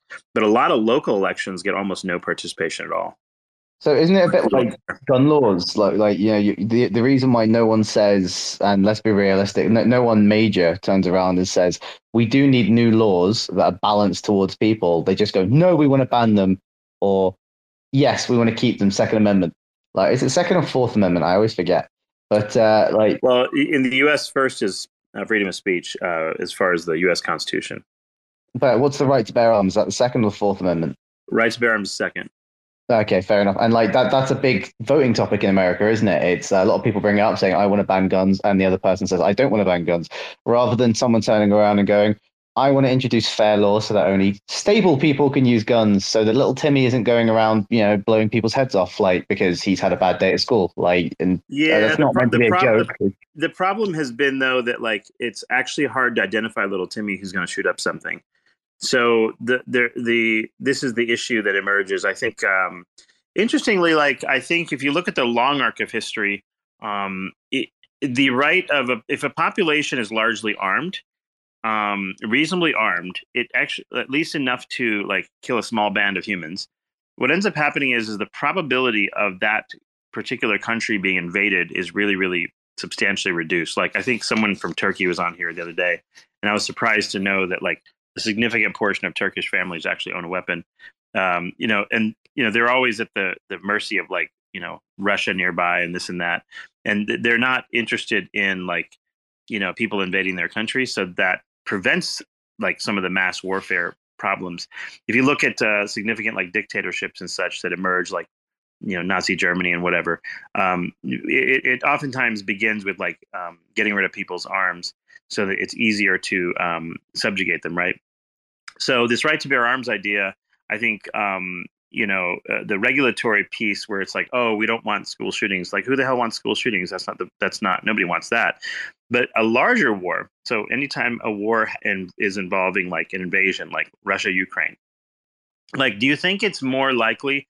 So let's say every Ukrainian was armed, um, and let's say, um, you know, sure, there's going to be some school shootings in Ukraine, or there's going to be some sort of crimes committed. If you look at the total number of um, deaths during peacetime due to gun violence, it's really relatively small in the grand scheme of all the things we die from. Um, versus when something like World War One, World War Two, um, and and other major wars happen. So there's definitely a deterrent effect um, of small arms to larger scale warfare that kills way more people. But so when you have a population like the United States who hasn't really had a major war on um, continental United States soil in a long time, uh, what you end up having is is you end up having a group of people that uh, are in disbelief that anything could ever happen. So when it comes to gun politics, you end up talking about things like local events, like a school shooting or something like that. Um, whereas if you have a country like, let's say, the Ukraine, at this point, if they could go back, they'd, they'd be like, "Well, we probably should have armed every man, woman, and child, right?" So just like, before you go on, like someone called Ukraine. Ukraine is free. Like uh, no, Ukraine needs you. Is I'm trying to talk. Ukrainian as well. Uh, go ahead, so, um, you, go ahead. And uh, I wanted to mention that uh, actually uh, Ukraine had nuclear weapons. They were made in Ukraine, uh, Ukrainian engineers and scientists uh, for the Soviet Union, and they were given up to uh, Russia in 1981 for not very strong security guarantees from America and the, the Russia. So um, if Ukraine still possessed nuclear weapons, this conflict would not be happening another case. Yeah, uh, no, so it really all depends. We're going to get going, and uh, furthermore, I will mention that uh, Twitter account Asparagoid must be unbanned. Thank you. Hundred percent. That being said, though, the, just because there's a Ukrainian deterrent, sorry, a Ukrainian uh, nuclear deterrent, doesn't mean Russia wouldn't have invaded. Because let, us be realistic, like Putin's not in his right frame of mind right now. He's turned something like 60% of the Western world against him. Obviously, there are still some countries supporting him because they rely on his oil. But if you know the West find other ways and other energy efficient means of producing, you know, energy that you know the, the West can adapt to, the other countries will probably fall in line behind them and you know abandon Russia. That he's he's literally turned the whole world against himself. That's not the that, that that's not the mind of a stable man. So just because obviously you know or like it's not even the it's not even the mind of a, a stable country to necessarily like uh, automatically say they're going to attack someone with a nuclear weapon. So, like, even if Ukraine was armed to the teeth with nuclear weapons, their options for actually using them are fairly limited. Um, you know, because they would have reprisals in kind, and they have more to lose because they're a much smaller landmass. So it's like, um, you know, it's almost like would would would it have served as a deterrent either way? We don't really know for sure, but um, yeah. I think the fact the whole world is united against Russia right now I don't think so because yeah, why would he be scared if, if he's not scared of the entire world? Why would he be scared of Ukraine? Uh, you know, Ukraine with nukes, like you know, the rest of the world. Never, nevertheless, you can imagine if uh, if you're a Ukrainian today, you probably wished every single man, woman, child was armed at this point, right? Like that would have been. it would yeah, no, I do agree with that. I, you know, I kind of opposite of American politics and worrying about local gun violence. Just wanted to pop back point. in. Uh, no, this would absolutely not happen if nuclear uh, they were had a nuclear deterrent. Uh, absolutely. This um, if you look at what happens with uh, Russia uh, interactions in foreign uh, politics, anytime anything happens, they will issue a threat on their uh, broadcasting, like you know, oh, Poland's going to be next. We have nukes. Who would? Why would anyone do anything against someone with nukes? if you look anywhere, um, and also there's been no conflict between nuclear powers um, in like ever. So um, there's your evidence. Uh, yeah, yeah. I feel like in North Korea who are literally turning around now, going, "We're going to bomb people like preemptively, yay!" Like they yeah. The, ev- the evidence so far is that if you have nuclear weapons, that you're probably not going to be attacked so easily. Um, yeah, no question about yeah. that. Just wanted to uh, give that note uh, before heading out. Thank you. Cheers. See you later, YuRa. Cool. Thanks for talking. Ukraine, what's going on? Hey guys, how you doing? Yeah, what what are your comments on this like uh, this direction of discussion?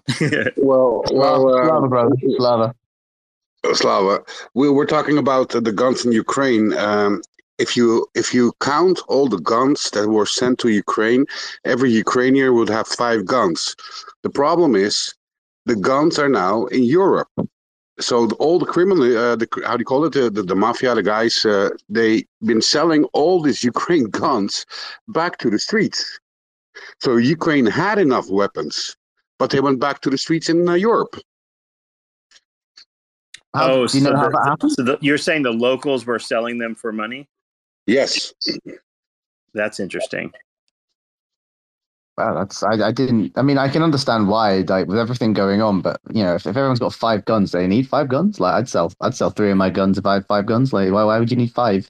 And, and even when you're even when you're on the run and you got uh, you, they acquit you with uh, for self defense, and but when you're at the run and you're going to the border, and a lot of who been in Ukraine uh, from Poland to Ukraine know if you go 30 kilometers out, you can sell all the shit you have and just get with money going to Poland. So what you're saying is Russia has kind of forced you guys to migrate out, and you guys are making a bit of profit on it, and that's kind of like what? Well, not you specifically, but a lot of Ukrainians that can't fight or won't fight. So they're they're literally cashing in the weapons that's been given to them to fight, migrating across, and they're just being done with Ukraine, or yeah, that's that's about 30, 40 percent. Yeah, thirty percent. And I'm not Ukraine, by the way. I'm from Holland. Super, super interesting. Yeah, the the dynamics, uh, like there's what you think is going to happen, then what actually happens, oftentimes are two different things. That's what's so difficult about like predicting what to do uh, with any particular situation. It's really difficult. It, where you has to go, but he's like wanting to jump back on because he's Ukrainian. Yeah, so. you guys to Hey, you go ahead. like initially when where, where when, when, um, when when the uh, the big you know huge columns towards Kiev for territorial defense, yes, citizens were given guns, and yeah, I'm probably I'm sure some were sold and made their way to Europe. The large amount of donations are to the military though, and the military knows where all the guns are, and they are not going uh, to uh, that place. Uh, they're not being sold onto the street from car boots, but there will be individual cases where that does happen, uh, and they will be uh, if they are actual arms donation shipments, as what happens with uh, America and you know lend lease coming into effect. Then this will certainly be investigated. but please don't think that they're gonna put any tanks or any uh, guns donated by other militaries um, and sell them off. That's, uh, Can you imagine just going to the Polish border like, I, I sell you tank, uh, 10,000. Yeah, okay, cool. Like, flog off a Panzer for like 30, like, yeah, for a million straight after. Like, fucking yes. I would, you know, I'd fly to Poland just to get that tank, put it in a nice little storage unit and get it shipped over. Who doesn't want a fucking tank? Do you know what I you might be able to get a Russian. A, a lot of a lot of it is done in cryptocurrency, huh? Don't forget that. A lot of it is done Yeah, in crypto. A lot of it got donated, didn't it? Like Shiba didn't they, they donated like something like, what is it, 10 million in crypto just to help you, well, fund the Ukraine effort? Yeah, they did. It's interesting. Yeah, like these these uh, interesting outcomes are, are so fun. Like you, um, you, Rob, what do you think uh, would be like uh, besides the nuclear weapons story? Like, what do you think like would have been the maybe a, a preventative mechanism for avoiding like invasion? Like, what you, you like? Do you think this had to do with like these this idea of Ukraine? Entering NATO, or do you think uh, it wouldn't have mattered? Like Russia, you know, Russia had its eye on Ukraine either way. Like, what, what's your it's very simple. There are all these cases, yeah, throughout history. Uh, you can see the imperialist um, uh, Russian, uh, uh, the, the Muscovy area against uh, Ukraine, like the forced, uh, the the for, the only major forced, um, what's it called, famine uh, in modern history where people died. Um, all these other sorts of things. But I think fundamentally, if you want my opinion, this is a very big and fairly costly, but maybe not as costly as it could be, uh, education to the world on narcissism, because the world needs to understand uh, what narcissism is and how it affects people and families and nations emotionally. It's very simple. Putin's just a scared little narcissist man, and he's at the head of a mafia, and so he just uses his power to get his emotional narcissistic supply. That's what's going on. Now the world is going to learn that. I, I just want to say something, YuRa. Just, just remember the title of the airspace. You never know who's listening. Yeah, yes, I understand. Um, but uh, yeah, so once we just realize that um, people, some people do stuff because uh, they have a negative ego that needs to be fueled uh, by control and domination. Um, because uh, people who are powerful do not need guns to uh, get their way. Um, yeah. Uh, so uh, yeah, I think that's my um, understanding of what's going on and uh, the world is kind of realizing uh, and learning where Ukraine is on the map and uh, why, uh, yeah, people from there are considered quite smart and uh, brutal. Uh, to be fair, this whole fiasco actually taught me about how important Ukraine actually is, like with all the farming, agriculture, raw materials, everything like that. Like, honestly, without this, I, I had no idea. I I just knew Ukraine was by Russia. You know, by, by Russia, by Poland, But but like Ukraine, so important to the I world. would uh, have to. I, I grew up in Australia mostly, and uh, I had to sort of describe myself as Russian because people didn't know what Ukraine was. Uh, just that's how. Um, yeah, it's a big education thing, you know. Uh, strap in and uh, learn. It's it's funny because um, we didn't only take uh, Ukraine people to Holland and England. Uh, at a certain point, two months later, we also got Russian people out of Russia who were scared to live in Russia through Lithuania and then through Poland because they didn't want to be anymore there. And it's very hard for a Russian to go out at this time right now because, uh, well, that's like uh, I I don't know how you say it in English. It's it's it's death row actually almost. Are you Absolutely. saying they're being intimidated to stay in so that the the real news of how everyone's taking it doesn't go global, sort of thing? So like, there's no um, there's no evidence in Russia because it's a very propaganda state-ridden sort of like you know country, isn't it? Sorry, I didn't get that. It's like North Korea with internet. Like Yeah, yeah. yeah. Literally, that was the best way. I was actually thinking that I should have simplified it. I'm sorry. Wait, uh, Russia's North Korea with internet or Ukraine? Russia. Oh, I see. Interesting. So, like, the but the uh, the yeah, it- it's hard to know what the sort of average Russian thinks about it any more than like it's hard to know what the average American thinks about I don't know going to Afghanistan or something like that, right? Um, it's like there's this like m- big political machine that's always at the top of everything, and it almost doesn't matter what the local individual thinks for some of these in, some of these sort of like power exercises. It's really um, it, it's kind of fascinating how it all plays out. But it's uh, the yeah, I, I kind of feel like uh, yeah, it, it's it, it's it's hard to tell like looking retrospectively. Yeah, besides just the nuclear disarmament of Ukraine, like w- was there any other sort of like specific catalysts? Um, it's so hard to tell when you're looking outside in. I have no idea. Well, the, I was reading up, like you know, the classic conspiracy theories about like how Putin is this like really special Christian, and he's got this really special belief. And there's a village in Ukraine that had, yeah, I'm sure like uh, you run those, and like he really wanted part of Ukraine because it's this amazing Christian birthplace of some sort of prophecy or some shit. And I was sitting there going, okay, this this can't be right, but you just never know with these psychos, do you? Like, like you guys know what I'm on about, don't you? You guys have read this bullshit. Like, surely, surely you guys know what I'm on about. You right? You must know. Yeah, um, Putin's not, not specifically, but yeah, I, I think Putin has a bit of a sweet spot for I think the the Christian Orthodox Church somewhere. I don't know too much about That's it. Yeah, you know it, Seth. You know exactly what I'm fucking talking about. Jesus not, Christ! And like, and I'm not saying that's necessarily like a, a, good or bad part about him. I just don't know anything about it. I just, but I think that was an element. Like there was a kind of like um, Russia and China are both a bit against sort of like the um, I don't know the proliferation of sort of, for example, Islam in their respective countries. Um, they're they're not too happy about it, like either one of them. Um, and and and even if they're like not even like uh, fully like uh, like you know Christian or whatever, they have these interesting like belief systems drawn out of out of this, and it's it's interesting how like the the the some of some uh, it's easy for political types even dictators to sort of like co-opt um, various religious interests as part of their own kind of like system of thinking, or maybe to find a coalition of people that are willing to back them. Um, you know, they'll, they, because they're they'll make the claim that they're kind of good in this direction, so they can they have the justification to do certain bad things over in this direction. It's a bit like the Uyghurs in China, isn't it? Like uh, they're they pretty heavily persecuted.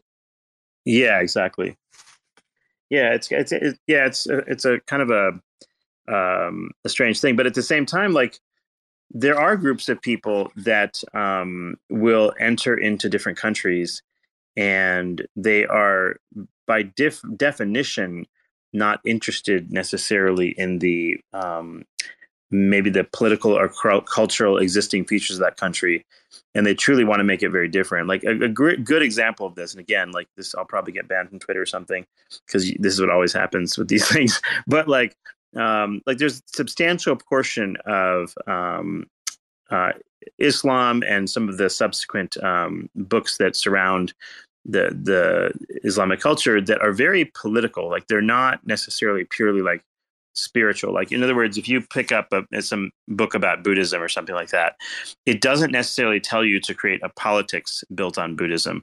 Um, now, that doesn't mean that there weren't like kings that um, caused a lot of violence, for example, in India in the name of Buddhism.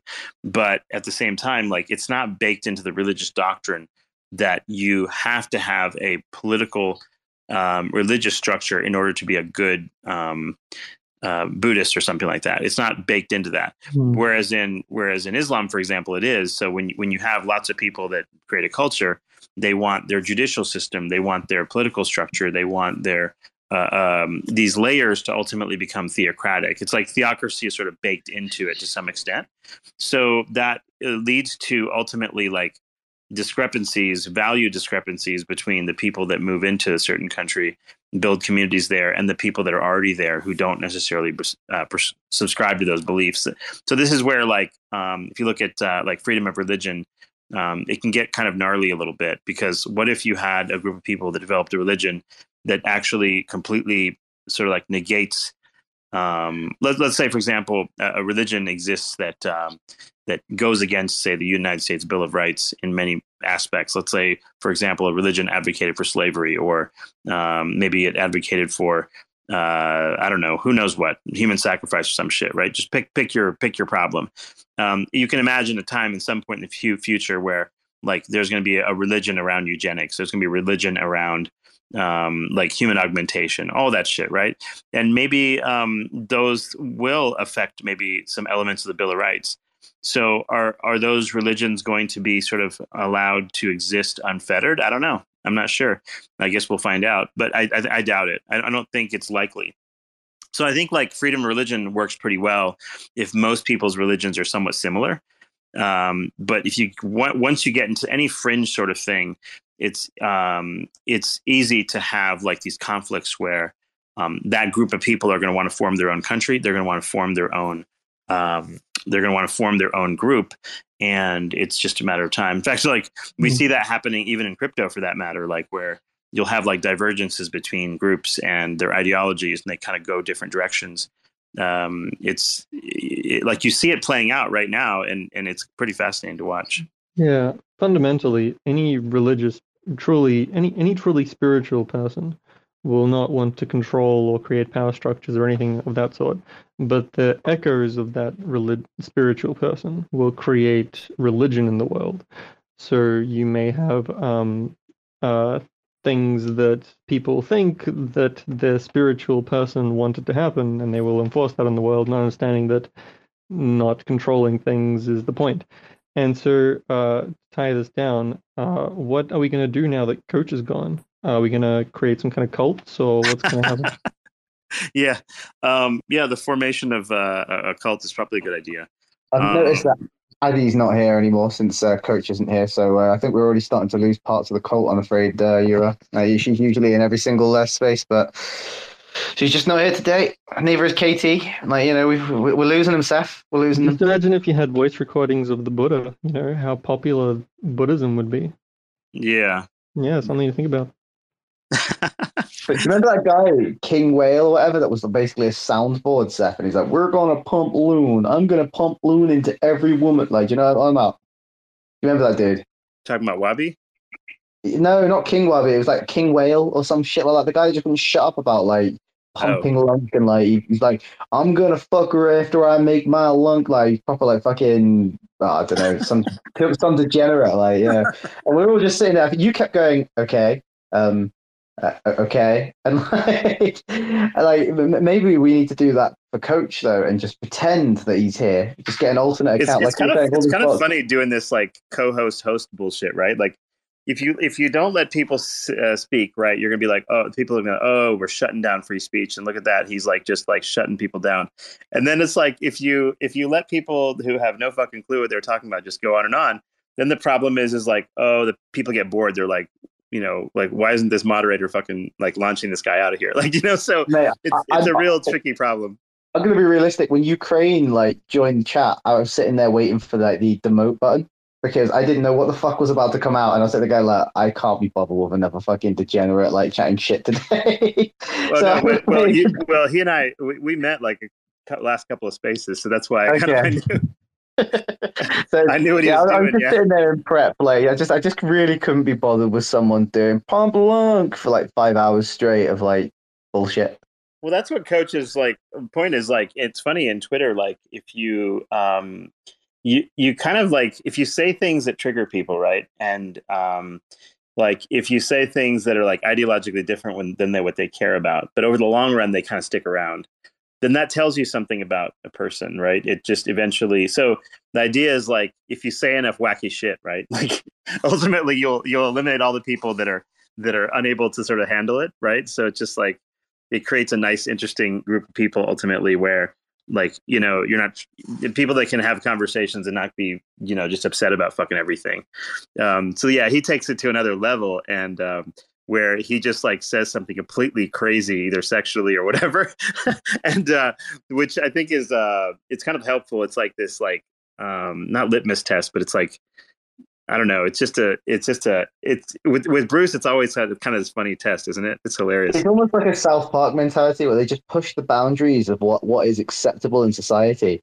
And he just keeps going on and on, and then he starts weeding out all the people that just like you know can't handle that level of humor and they fuck off and then you get an interesting space where the people that have a sense of humor and they can talk and you know they're not just going to sit there going oh my god you said the word marmite like you know and just stop crying about You're, it you're channeling. You're channeling Bruce right there. See, literally yeah i said that in my head I was like oh fuck's sake the cult has taken me the cult has taken me That's funny. uh, like Like- uh it, it's funny like uh i think rarma here and uh like home they decided they're like maybe he rarma can come on i don't know if he's busy but they kind of like uh there's like this a dao forming on juno and they're like oh we're gonna like we're gonna um vote for you or nominate you to go do this i'm like uh like I don't know, is, is it gonna be fun or is it like like like what what is that all about? So yeah, it's like the um you, you sort of want to find uh you, this like there's this imperative to sort of find like reasonably rational, somewhat balanced people that aren't fucking sociopaths in in in the world to handle certain things. And I'm like, I don't know, maybe on the one hand, I'm like, oh, I don't know, do I want to like saddle myself with that work? And on the other hand, I'm like, well, I don't know, maybe if like I don't do it, then you know you get someone else who you know so like yeah wh- when do you like when you're called to serve for something like do you do you do you do it do you not it's like it's it, it, these are tough decisions because they can It be very time consuming depends on your motivation, doesn't it? Like, you know, if you want to make people money or yourself money, then yeah, you go do it. If you, if you just want to fuck around and have some fun, go do it. If you really can't be bothered with dealing with people, well, then why why why would you do it? You know?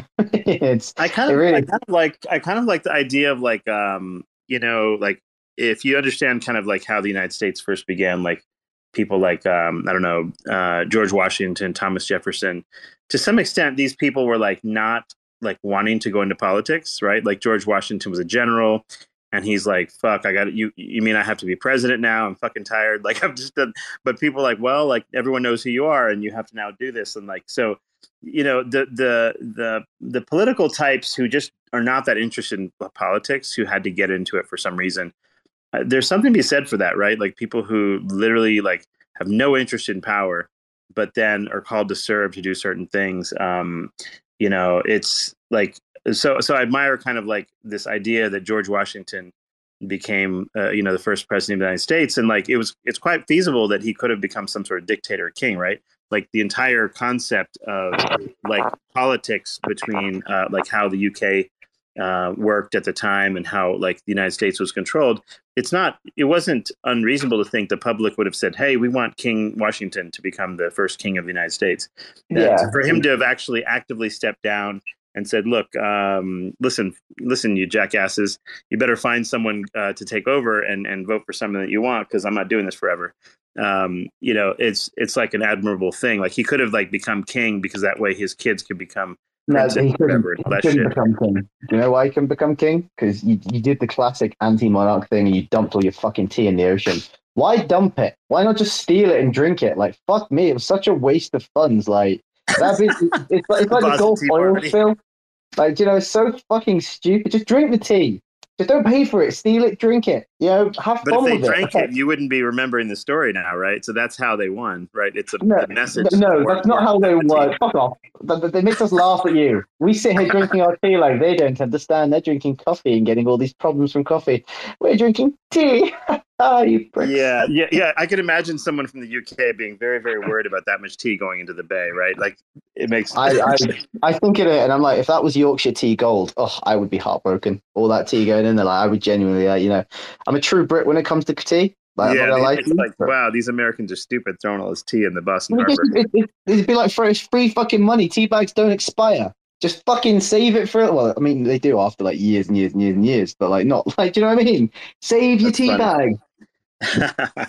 Like the fucking American Merchant Guild must have been sitting there going, "Oh my god, that's that's a lot of money we're throwing away, guys. We sure we want to do this? We sure? Yeah, okay." Like sitting there crying about all the lost profit.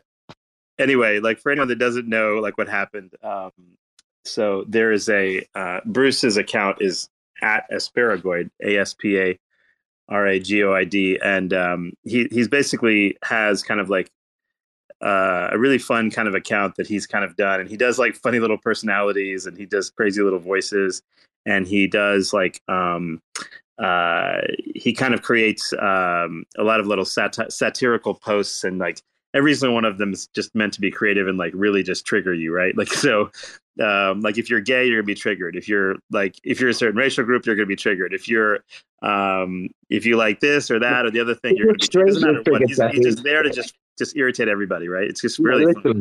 He's, he's a nuke. Yeah, so he's just like there to just like do this kind of like um periodically just ruffle everyone's feathers and just have fun.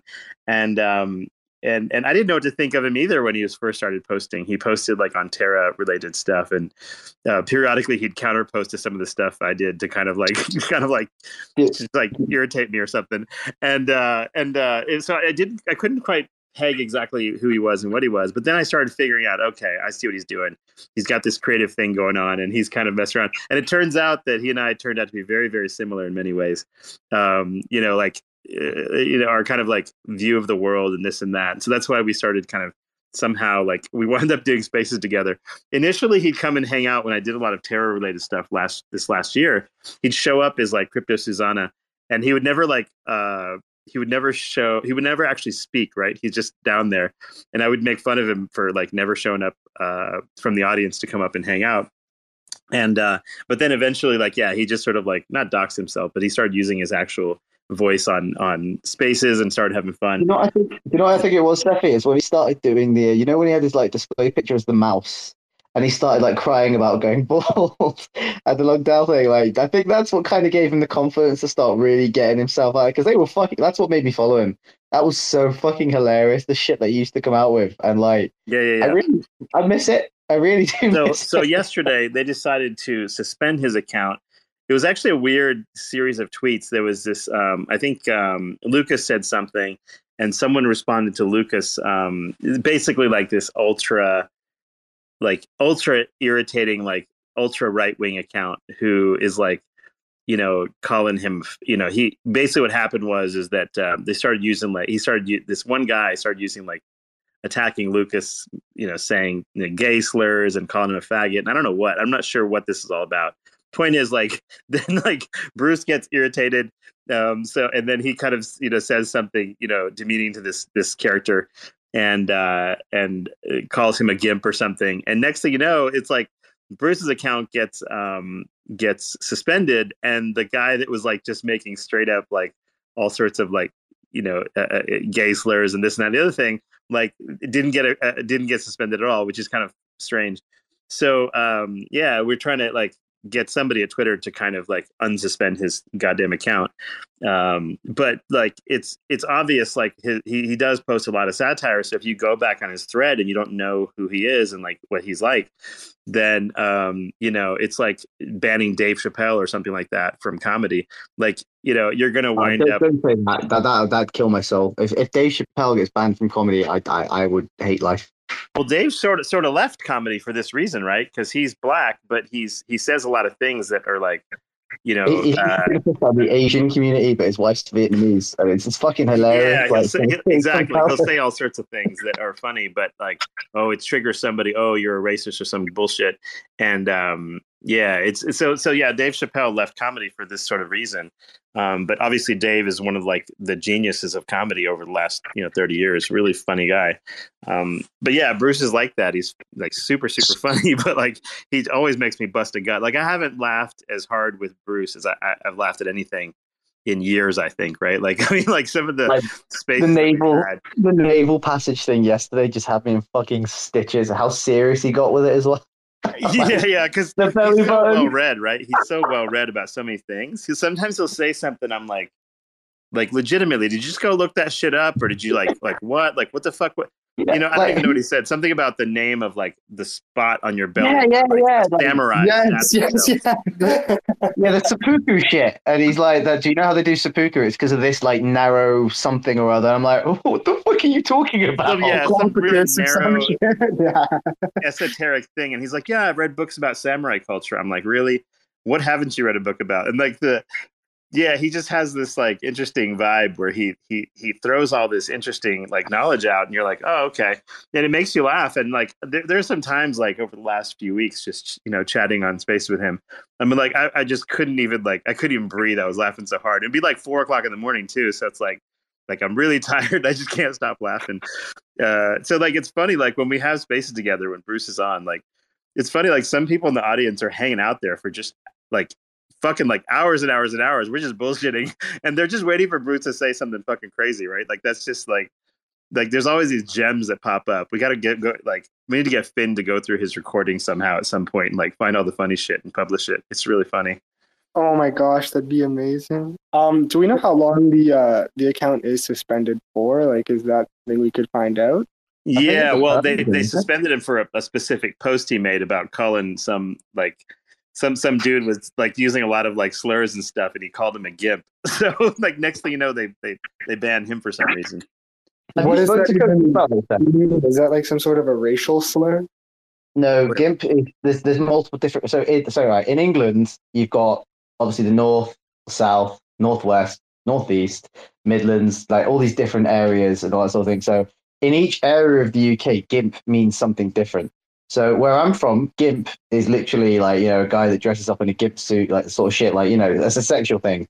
When I moved up north, GIMP is a normal slur used to just call someone an idiot. Basically, oh, he's such a GIMP. You go further north, it's like saying someone's cringe. Oh, you're so gimpy, like you're a GIMP. And like you, you, everywhere you go, it's it's a different meaning. It's not. It's it's really such a mediocre word. It's like it's literally like going, uh, "Hey, bro, you're a fucking idiot. Like essentially is, is the main consensus. Like yeah, it, it's really not a bad word. I, I don't understand how they fucking banned him for that. Like it's GIMP's a fucking program, for God's sake. You can get GIMP on your PC for like instead of Photoshop.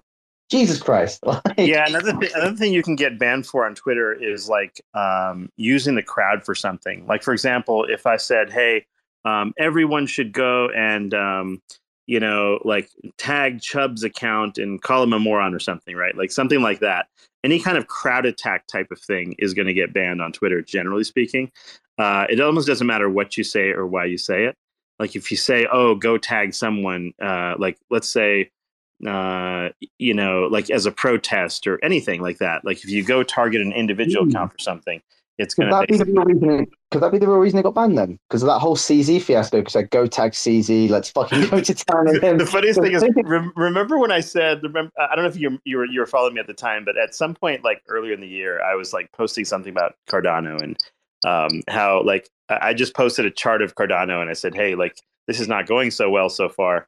Um, like you know, it, you know, the the the you know maybe like there's some price action the thing can go down further or something like that right? Something re- regarding the price of cardano. And it was uh, uh, and you know i also said things like well you know like these people need to like actually produce something like there's always making promises. And you know I, oh you know what i said? I said cardano is trying to save africa um, because remember when so many different talks about Cardano were like, oh yeah, we've got this thing, these initiatives in Africa, blah blah blah. And I'm, I, mean, I said something along the lines of, I still haven't seen them save Africa yet, right, or some shit like that. and holy fucking shit, the Cardano army came out and just hammered my account with negative, like all sorts of shit, right? I literally um, had posts by Charles Hoskinson on my my useless Twitter thread um, saying, "Oh, like you know," and then you know what? What really was bad was like, so when Luna crashed, right? Oh my god! Yeah. They all come back and go, "Oh, look at this little asshole! He talked about Cardano, and look at their Luna. It's all fucked up, right?" It's like we told you so, or some shit like that. It was it was amazing. It was really like uh, it was Twitter gold to watch all this take place. Just really really funny. Um, and actually, like Charles Hoskinson sitting in Wyoming or where the fuck, he's like sitting there like posting t- on my like random Twitter account, like "Who am I? Nobody." And like it's just funny how um you know how how like you can get a founder triggered. That's that's even more amazing but uh, yeah, that was one of my better moments, I think. and, and, and, it's funny because like I have to be careful because like a lot of founders and stuff like enjoy like doing spaces with me, and we do like with founders of Cosmos or like Flux Network. We've talked to Kadena's founders, like a lot of different people. So like in a way, like there is something to lose if I go off the deep end and like go crazy, right? Um, then like you're going to be ostracized by like any kind of legitimate sort of technical community. Yeah. I, I right. So, so there's like, there is something to lose sort of like, if I want to keep doing that, like, you know, so if I just start talking shit about everything, like you're going to wind up with that situation. Wait, Cephii, have you talked to Will and Stuart? Yeah. Yeah. Uh, of, uh, of, of Kadena. Yeah. Yeah, yeah, I've spoken to uh, at length actually. We, I think almost for a few hours. We had a pretty good time.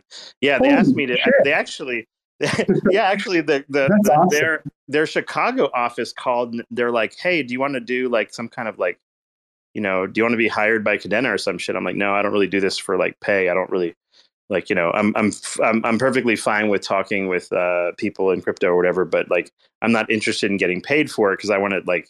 I like to stay kind of credibly neutral and whatever. I already make enough money. Like I don't need your money or whatever. But I'm, if you have good tech and you want to talk about it, I'll be free to do it. So they they on, this hang idea. on. Seth, So, you like- got you got an Yeah, up here. they're- what's that? Go ahead. Do it, make your money, and burn Luna, bro. Like burn some lunch. Come on, bro. You may not need the money, but the community needs your money, Seth. Is that what it is? So um yeah, but like uh with with Kadena, for example, they're like, hey, you want to do like a you know a weekly thing or something like that at um you know maybe we'll have uh I'll have the so the their actual like Chicago office folks like message me and like put me on a little list so that when they start doing like spaces or some other thing, they could you know do some whatever. And I was like, fine, you know, if you if I have the time. But it's like the more of these kind of requests you get, the harder it becomes because like all of a sudden like everyone wants to have some event of some kind and you have to decide like do you want to make the time for that? And like when you do a lot of structured shit like if you have to have a calendly or some other bullshit to like keep track of what the fuck you're doing that means you're really spending a lot of time at this. And i have fun bullshitting on spaces like this like like we are now and i think it's a fun like it's a fun um like entertaining use of our time. But when you start doing a lot of like formal nerd shit um i don't know it's it, It becomes a job, bro. It's boring. Wait, sorry. I uh, I think both of you were talking at the same time. I didn't hear you. You go first, Jeff. I just said, yeah, like a lot of formal nerd shit can be pretty boring and time consuming. Like, I agree with you, Cephii. Yeah. Yeah. So I so I get a lot of requests for this sort of thing, and I'm like, well, I, I've got to be very careful about what I say yes to because otherwise it just won't be enough time. So like you have to choose like what you think is the most um like um but yeah you just have to decide what you want to be what you want to spend your time on and yeah there's some things in this field where yeah you can certainly get paid for it certainly but um it's just not like it, but as soon as you start getting paid for it you now are you know you have to basically say things that are specific to that party line and then you can't use like you can't necessarily express all your individual opinions about something in sort of some manner that you feel like you're not ultimately affected by the the the monetary aspect right so like i'd rather be able to just say whatever the fuck i want when i want as opposed to um like having to bend to the will of some kind of like marketing department or something like that i don't li- like that idea but yeah, Yeah, my think- lord I What's think to that? me, it'd just be the uh, being.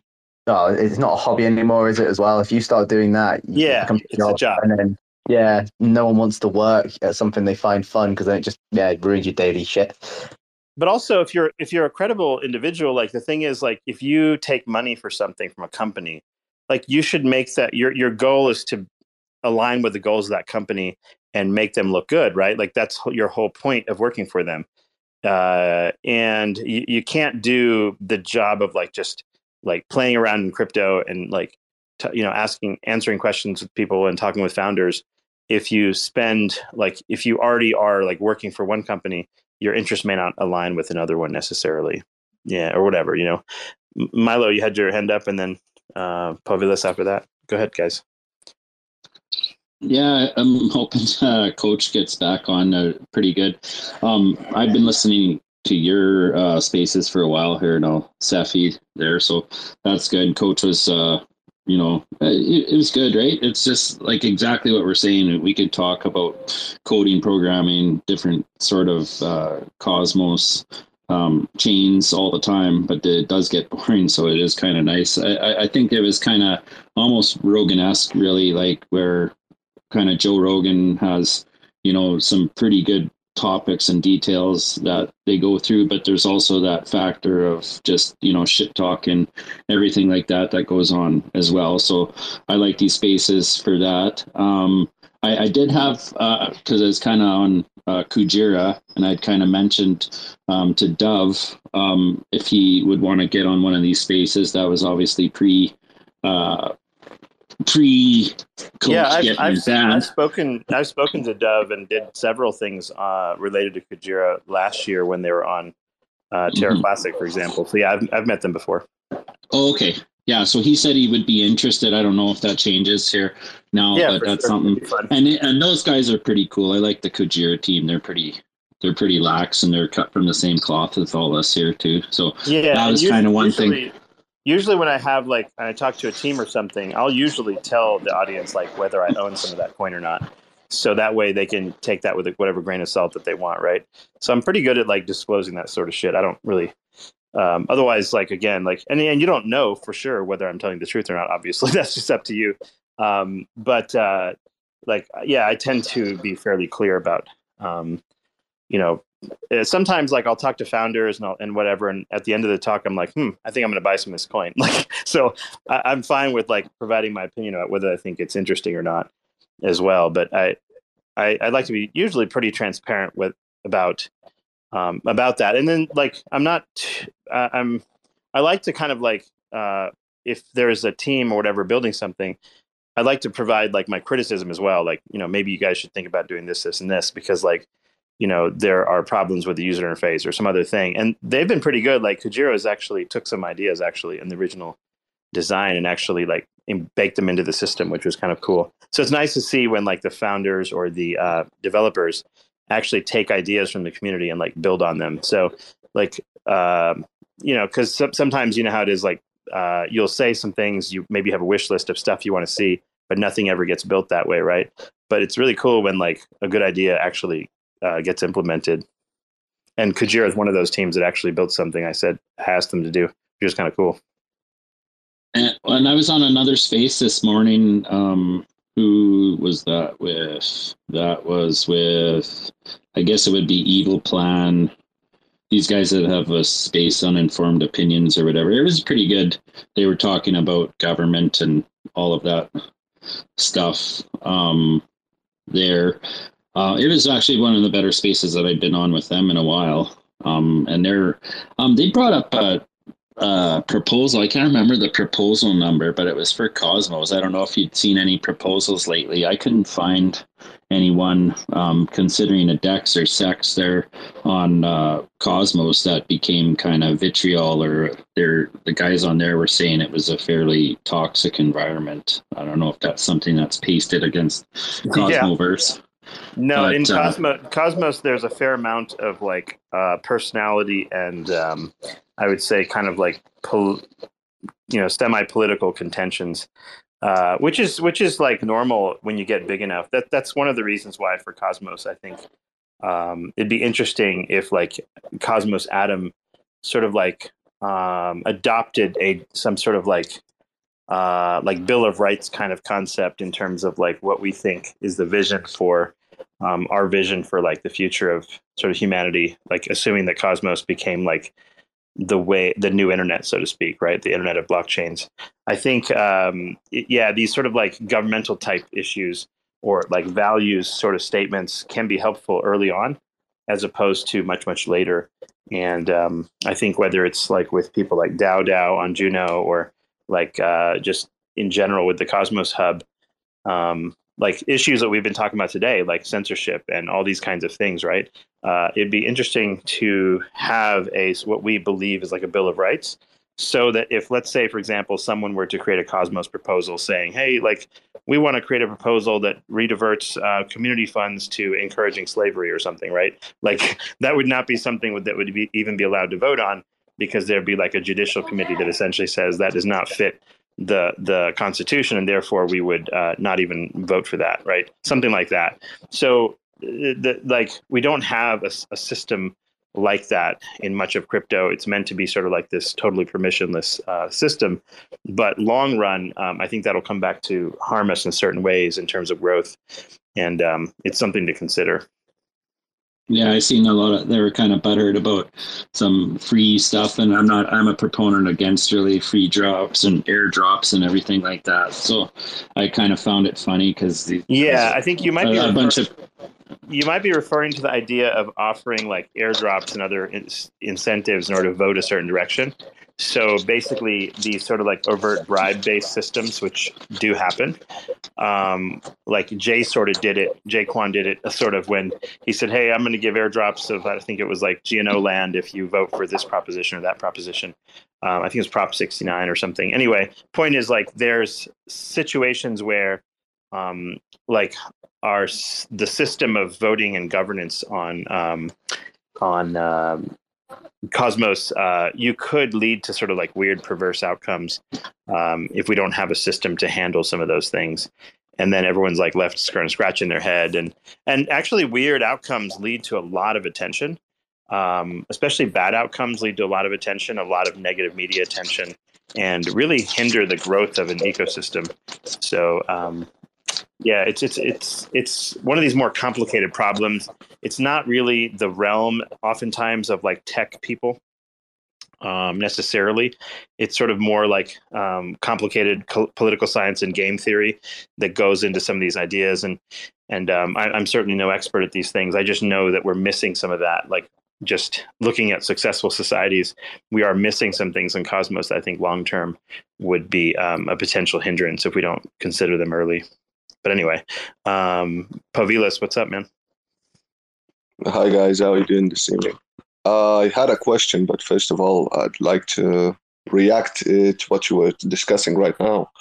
I mean, uh, the whole reason that crypto came to, in the first place was to have a total autonomy from government and everything. So, uh, making a bill of rights or something like that, uh, some sort of a guideline does bring its uh, you know useful stuff with it, but it also defeats the whole purpose of crypto, don't you think? Yeah, it's it, agreed. There there is a there is a problem with like what is the point of crypto and uh, and there will be by the way there will be chains with complicated systems like i'm sure like there'll be a religion on chain there will be like um, you know bad organizations on chain there's going to be all sorts of things that emerge that um, we have two choices. One is we leave that up to the regular governments to sort of police it, which they will, because obviously, you know, you know, something bad happens, they, you know, uh, traditional government's going to show up to try to sort it out. Um, in fact, it happens all the time. Like, you know, people lose money in crypto, and what do they do? They go crying to the FBI, like, "Oh, my, I lost my money. Like, FBI, please, like, this guy scammed me, right?" Like, so it's it's funny how people think they're in crypto for one thing, but really they they they call to authority immediately when something bad happens. Um, so like people are very many people uh, are hypocritical in that regard. Um, but at the same time, it's like imagine uh, a proposal were to show up, right? Like say I make a proposal tomorrow on the Cosmos main chain, and I say, you know what? I think um, the Kujira people are dicks. Um, I think uh, we want we want to like uh, ban them from the IBC or some other BS, right? Like, and we sort of create some sort of scheme whereby like we can um, like maybe disconnect um, you know uh, certain chains from certain chains, you, you exerting political will. Um, so the way that the the governance voting system works in proof of stake systems, this is certainly possible, assuming you can find validators who are willing to vote for it and people who are willing to implement it. So if you have no bill of rights, you say, well, we want to have a base level rights where, let's say, for example, freedom of speech is absolute. It doesn't matter if you're a terrorist. It doesn't matter if you're a, a child kidnapper. It doesn't make any difference what it is. We, freedom of speech is for a certainty, right? Okay, well then, um, then that needs to be codified into some rule where a proposal couldn't overcome that, right? Otherwise, what you're going to get, Pavilis, is like if you're in the fantasy that we're in a truly permissionless world in a proof of stake system, we never really are, right? Like the the if enough people vote on it, you can get all sorts of interesting outcomes that may or may not be good for um, either the chain or people at large. So I think um, leaving a vacuum where you you don't have sort of at least sort of like a statement of values um, may I don't know maybe it's a good idea maybe it's bad I'm not sure. But Bitcoin avoided this entirely by not having any uh, smart contracts. And um, like the only governance is essentially um, what the miners decide is an effective block um, and that's that's it. Like the consensus mechanisms was straightforward.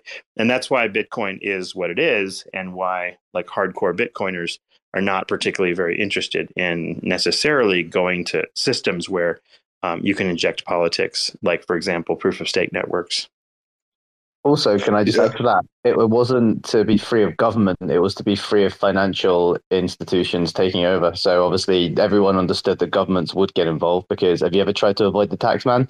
I have. It never goes well. uh, like it was, it was more financial freedom was the dream of it. So it was the fact that you would be in control of your money, but not the banks.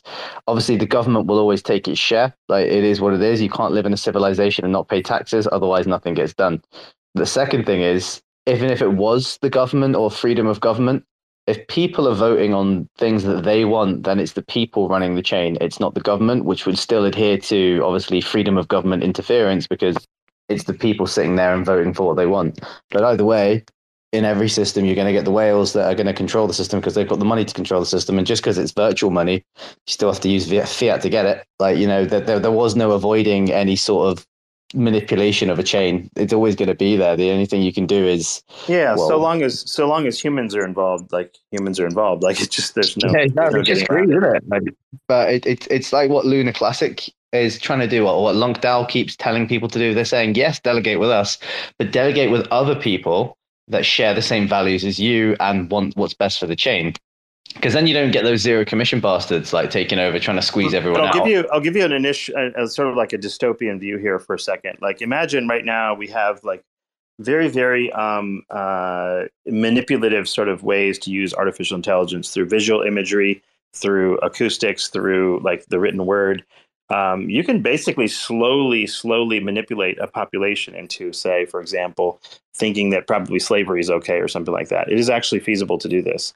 Um, I know it sounds insane, um, like No, just listening to I can give you a modern day example. Yeah. TikTok. TikTok Yeah. in China, what they're doing to America, where they're promoting all these people that are twerking, whereas in China, they promote all the educational sectors and they promote, you know, progression. China is single-handedly trying to dumb down America, which is fucking It's like a, it's like a psyops. You're saying, yeah. Yeah, So- exactly. But it is happening. Like it's been proven to happen. It's it's, and it, what you're saying is being done via artificial intelligence and obviously, you know, manipulation Sure, of algorithm, algorithms, but I'm, I, we haven't even seen the extent to which AI can do this yet. You can actually do it way more insidiously and much more in depth than you you can see. So let's say, for example, you have the the the the the majority of the public wants to vote for crazy ass shit, whether it's on chain or otherwise. The problem is, is like there's no recourse if you don't have some sort of like bill of rights or prevention of certain types of proposals in an on-chain system which has governance from passing. So like if you look at uh, today like if the congress were to um, pass a law that says um, we want to enslave you know all the native americans or something weird like that i'm just and don't go and like you know say oh like we're going to ban Cephii. he said we're going to you know like uh, i'm just saying I'm as an example I'm just typing my tweet for cancel culture now. yeah, yeah, yeah. They're going to record this, like, oh, see what he said. He said he's going. to We're going to save it. But anyway, so um, yeah, if you if you like the United States uh, Congress, for example, were to come up with, and the Senate were to pass a law that says they're going to, like, let's say, enslave somebody, then the judicial branch, in theory, um, with the Supreme, Supreme Court, would need to strike that down and say, look, this does not fit with the Bill of Rights. This does not make sense. This cannot. This is not a constitutional law. And the mere presence of the Supreme Court makes the Congress and the Senate think twice about putting together laws that are likely to get struck down. So that creates that balance of power sort of concept. And um, I, I have this suspicion that uh, any uh, inability for us to think like this and consider this from the perspective of like blockchain, especially IBC, like Cosmos specifically, uh, most other layer one type systems are ultra centralized anyway. So it doesn't really like it's already too far gone for that to even matter. Um, but in Cosmos, because we have the ability to have like independent sovereign blockchains, um, you can imagine that lots of different uh, institutions, lots of different types of people with different beliefs are going to want to spin up Cosmos chains and they're going to want to connect to each other. And the ability to sort of figure out, like, okay, so the neo Nazi cult that comes on and builds a chain, are we going to, like, is that going to be a credible, like, group of people that we want to be interacting with our system, or do we want to ostracize them? These kinds of questions start emerging at some point. And yeah, like, nobody wants to make those decisions, but at the same time, like we don't necessarily want to facilitate the murdering of our own children at some point either right so it's like there come like so when you talk about something like as big as the cosmos it doesn't seem like a big deal now because like it's really small in the grand scheme of things but imagine the whole world running on a series of cosmos chains and you can use your imagination fairly quickly how a nefarious person like in other words a person intelligent enough I, I think I'm reasonably intelligent enough to cause a lot of mass harm if I wanted to. Um, you're just lucky that I'm not like fucking crazy or a sociopath. But there are people that are that have plenty of knowledge, plenty of background that can cause a lot of harm if they if they have they have the right tools at their disposal and have the will, right? So there are bad people. We know that. Um, the, well, the Ukrainians realize that. Oh shit! Like, like we just got invaded. Um, so bad things can happen in the world, and you have to decide like, are we going to have a system in place that um, where we create sort of like our own government in the cosmos, or are we going to leave that just as a passive enterprise and then leave all the governing to actual governments? In which case, um, you know, that's a different outcome. Go ahead. Uh, yeah, can I jump in? Uh, I have to agree and disagree with you at the same time. I think you're comparing a little bit apples to oranges because uh, while the U.S. government, as you said, yeah, they I don't know take take apart uh, some act to agree to enslave a group of people or whatnot. They do have the power to police that uh, law into action. While the crypto market, it's uh, basically just agreements how your money will be used and where it will be used. And also, uh, we're reacting to Chugga's uh, statement. Yeah, about I, that, I agree uh, with you fully, only by the way. Yeah, we don't have Yeah. any enforcement mechanisms. You're 100% correct. exactly. You don't have a private military or something. Well, you can argue that you can buy anything with money, Uh, but Luna, Luna Classic actually is developing a project for a, uh, a paramilitary organization to a- attack kidnappers. So if, if people are going against the uh, the consensus, you never know, man. Like you know, we could probably divert the objective based on a governance proposal. So uh, right. I'll choose my words carefully then.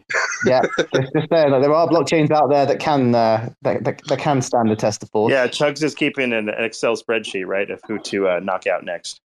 Well, Yeah, I you're one of the lead assassins, so unless you want me to dox you, I just there's a reason why they go to your hospital. It's not because you're there to care for them. Like you know, you slip them an extra bit of morphine. All right, all right. Yeah, uh, Chug, I wanted to react to what you said about the financial side of crypto, that it was created basically to get financial freedom from governments. But I wouldn't uh, fully agree because uh, if you take, for example, China or something like that, if you have a central bank, they basically know everything you're doing. So it's not just to be financially free from all the influxes of cash and whatnot, the inflation and everything. It's also to be free from the government that's watching your every move. Well, Pov, if you're trying to make money, an exchange in every single country it's in has to log your wallet ID, has to log everything in there. So the minute you do a transaction, it's on the blockchain and it's public anyway. Otherwise, they question it. So there's no getting around that or getting away from that, especially Yeah, in I know. countries like China. yeah, I know, but uh, you see, because you can use an exchange that's pretty much, well, let's say, based in Britain, yeah, and I Yeah. would be living in China. I would uh, transfer money through through a bank. Yes, they would know I joined an exchange, but that's it. They're not getting the info of my wallet uh, from the from the Kraken or whatnot. They do though. So in the UK, uh, as one example, for you to sign up to an exchange or a decent exchange, you have to give uh, what we've called, got called a national insurance number, and our national Yeah. insurance number is basically all of our tax records and everything like that. So if Yeah, I was to send it. money to China, a, a feasible amount of money to China, or whatever exchange, and try and deposit it into a wallet and try and fuck around with the government, and somehow I end up with money in another. Well, the Chinese government are going to pick up on that and go, "Where the fuck has this money come from, and why haven't you paid us tax?" like is it- either way, as I said, you can't escape the tax man. Like he, he's the most hated. He's the equivalent of a fucking mythological being that cannot be killed. Like Yeah, but that's it is what it is. the physical uh, physical currency, you know. But if you, if for example, let's say I have a hundred k yeah, and I want to support some terrorist group or whatnot, again, strictly nobody quote me. It's only for, you know. Guy coming in and sounding like he's part of the Russian mafia. What if I support the Bratva? You know, uh, Come on, I'm from Lithuania, not from Russia. I, I'm just taking the piss. Don't worry, buddy. Like, yeah. I know it's all right. So yeah, anyways, if you take that money and you want to do shit with it, buy shit with it, yeah, online, and you don't want uh, the bank to strictly know what you're buying, you still can use the exchange. Yeah, they will know you are using crypto. They will see if you take uh, cash back into your bank account, into your local country, and whatnot, but they will not see what happens in between. It's pretty, pretty fucking hard to see what happens in between. You need to basically to be able to access multiple country records and to be able to subpoena multiple countries to find that shit out. In fact, uh, Povilas, uh, one of the uh, discussions I've had with projects over the last year, um, and it, like if the stupid Luna chain didn't have its problems, uh, we would have had this built by now. But um, one of the things that uh, we pay obnoxious amounts of like taxes on, uh, to Chug's point, which is like irritating, is any kind of trading. Like, so for example, let's say I buy I don't know, Atom at uh, ten dollars and I sell it at uh, sixteen. So now I'm paying capital gains taxes on that bit, right? Now the only reason you have to pay taxes on that, it even though you haven't converted to actual cash yet, like let's say you're on an exchange where you you convert it to some crypto equivalent, let's say like PAXG, like gold, or you you converted it to I don't know, um, you know like a USDC or something, is that um, you you have to pay taxes on it because by the time all those buys and sells take place, you wind up with um, like a bunch of taxable events, and it's just uh, it's expensive and a nuisance for an average person to uh, handle all that. Now, on a small scale, it's not a big deal, but if you're doing like algorithmic trading or grid bot trading, like I do, it it just creates a lot of transactions. You have to pay more for accounting fees, all this other garbage, and taxes along the way. So one of the project, one of the concepts that's um, like that solves a little bit of that, for example, is liquid staking. So if you have a liquid staked coin, it automatically increases in value compared to like let's say your native atom token. So you don't have to pay taxes for like um, income every time you uh, generate money when you uh, claim a reward and you don't have to pay uh, taxes. Like for example if you're sort of like on a bot trading if uh, all of this happens as a smart contract in the background. So it bec- it functions more like an exchange traded fund. So if you have like a bot trading mechanism where the entire thing happens within a vault and it's not written to your uh, your particular um, wallet address on the blockchain, then all of those trades can never be proven to have actually occurred. Um, they can occur within a smart contract algorithm, and only when you extract those funds do you have to pay taxes.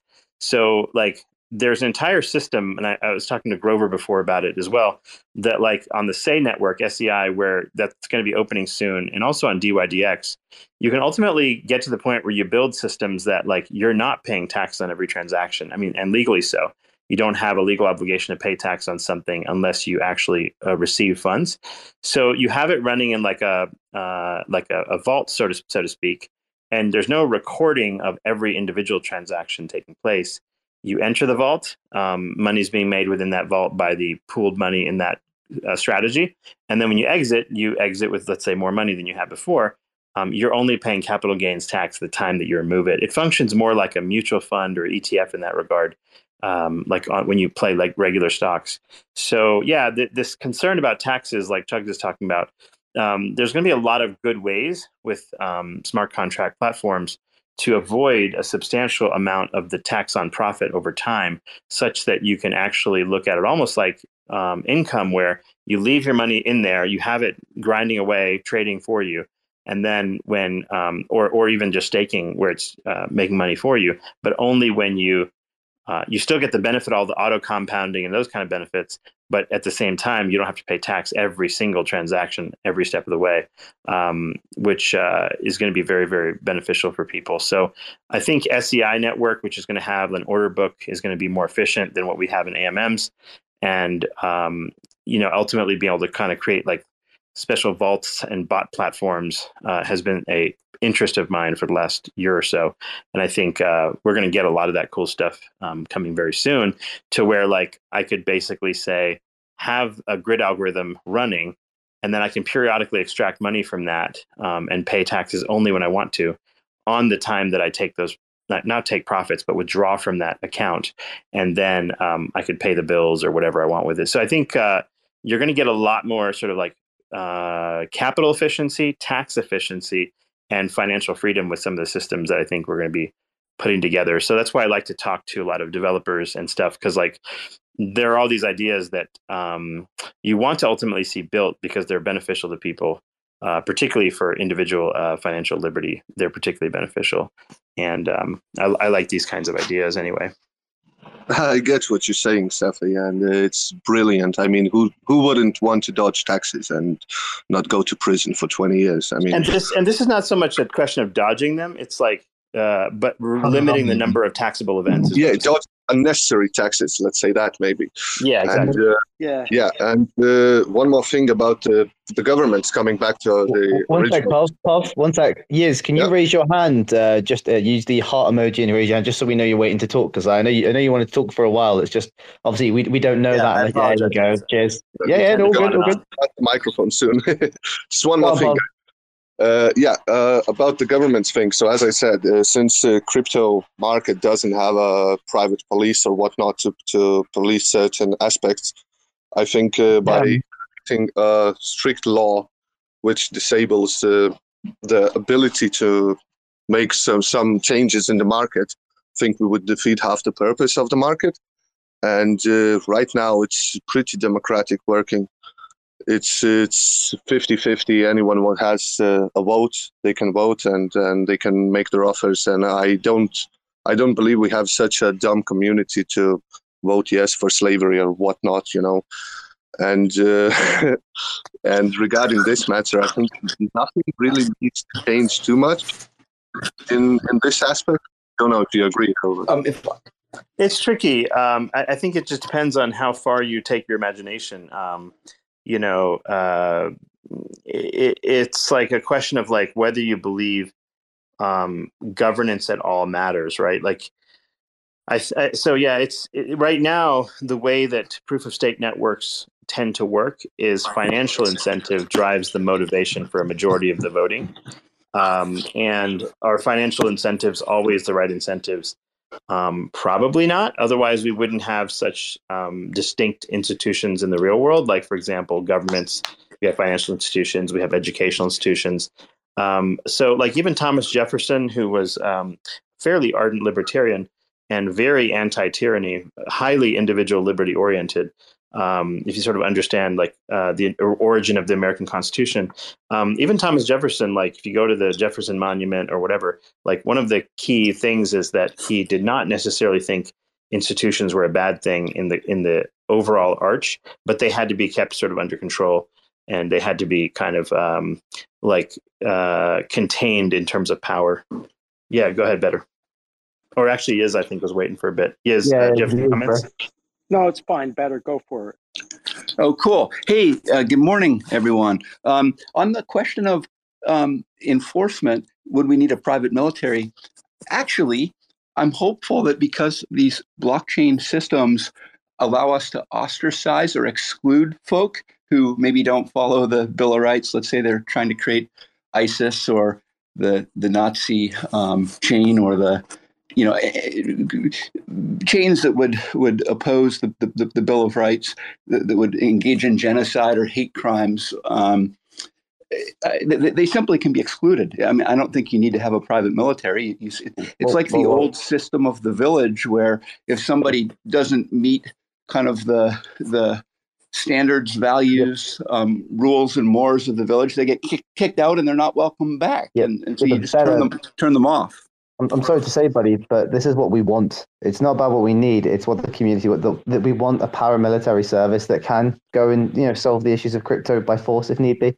And that, that's, that's, that's yeah, right. Right now, you're you're the guy that's becoming the exile. that- that's that's a different uh, topic and level. I if, if we want to go there, we, we certainly can have that as a, a and actually parallel conversation. financial financial incentives are very weird too like if you look at like briefly right the luna classic chain uh, for a moment there became the highest market cap chain on the cosmos despite all of the other quote unquote legit chains like atom or for example just like original luna or whatever. Like it's funny how like times change very quickly and very unpredictably and um, it's not always obvious that um, uh, like a community is going to automatically be good or we should presume that.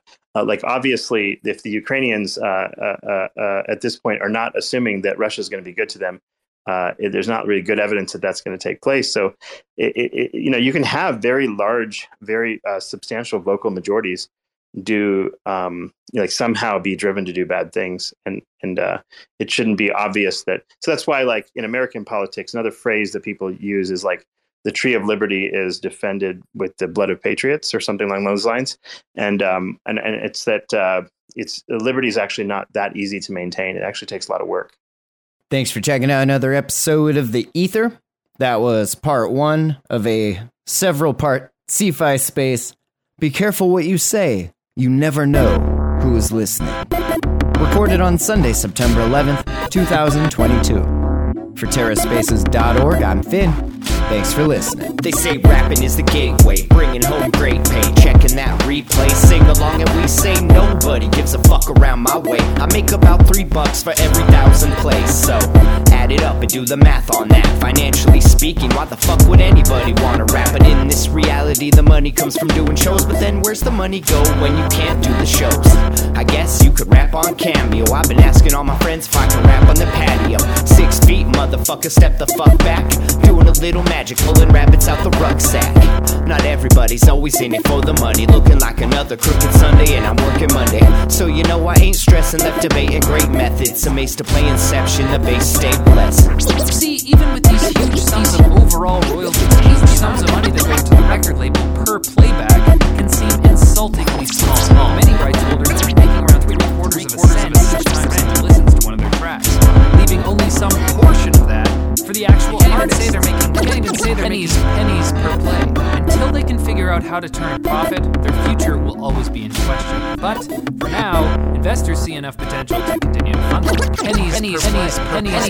Another day, another lesson. Living in the eighth dimension might be worth a little mention. Living in the Great Depression, got a real regal feel. Reeling in another sucker fish out to make a deal, just to make a motherfucker wish. Aw shit, now you only got two left. You know what I wish? We didn't have any loose ends. You know what I miss? Listening to excuses. Now we're on the fence like we forgot how to choose. That's what happens when people don't know what's true. In the dark, eating bullshit up like a mushroom. In the lunchroom, just trying to laugh it off. Meanwhile, foaming at the mouth like a rabid dog. Like a fake mating call at the zoo. It's looking like the view is getting disappointed too. I'm working on the new shit, trying to produce it. It's what I'm willing to go through when I'm making my music.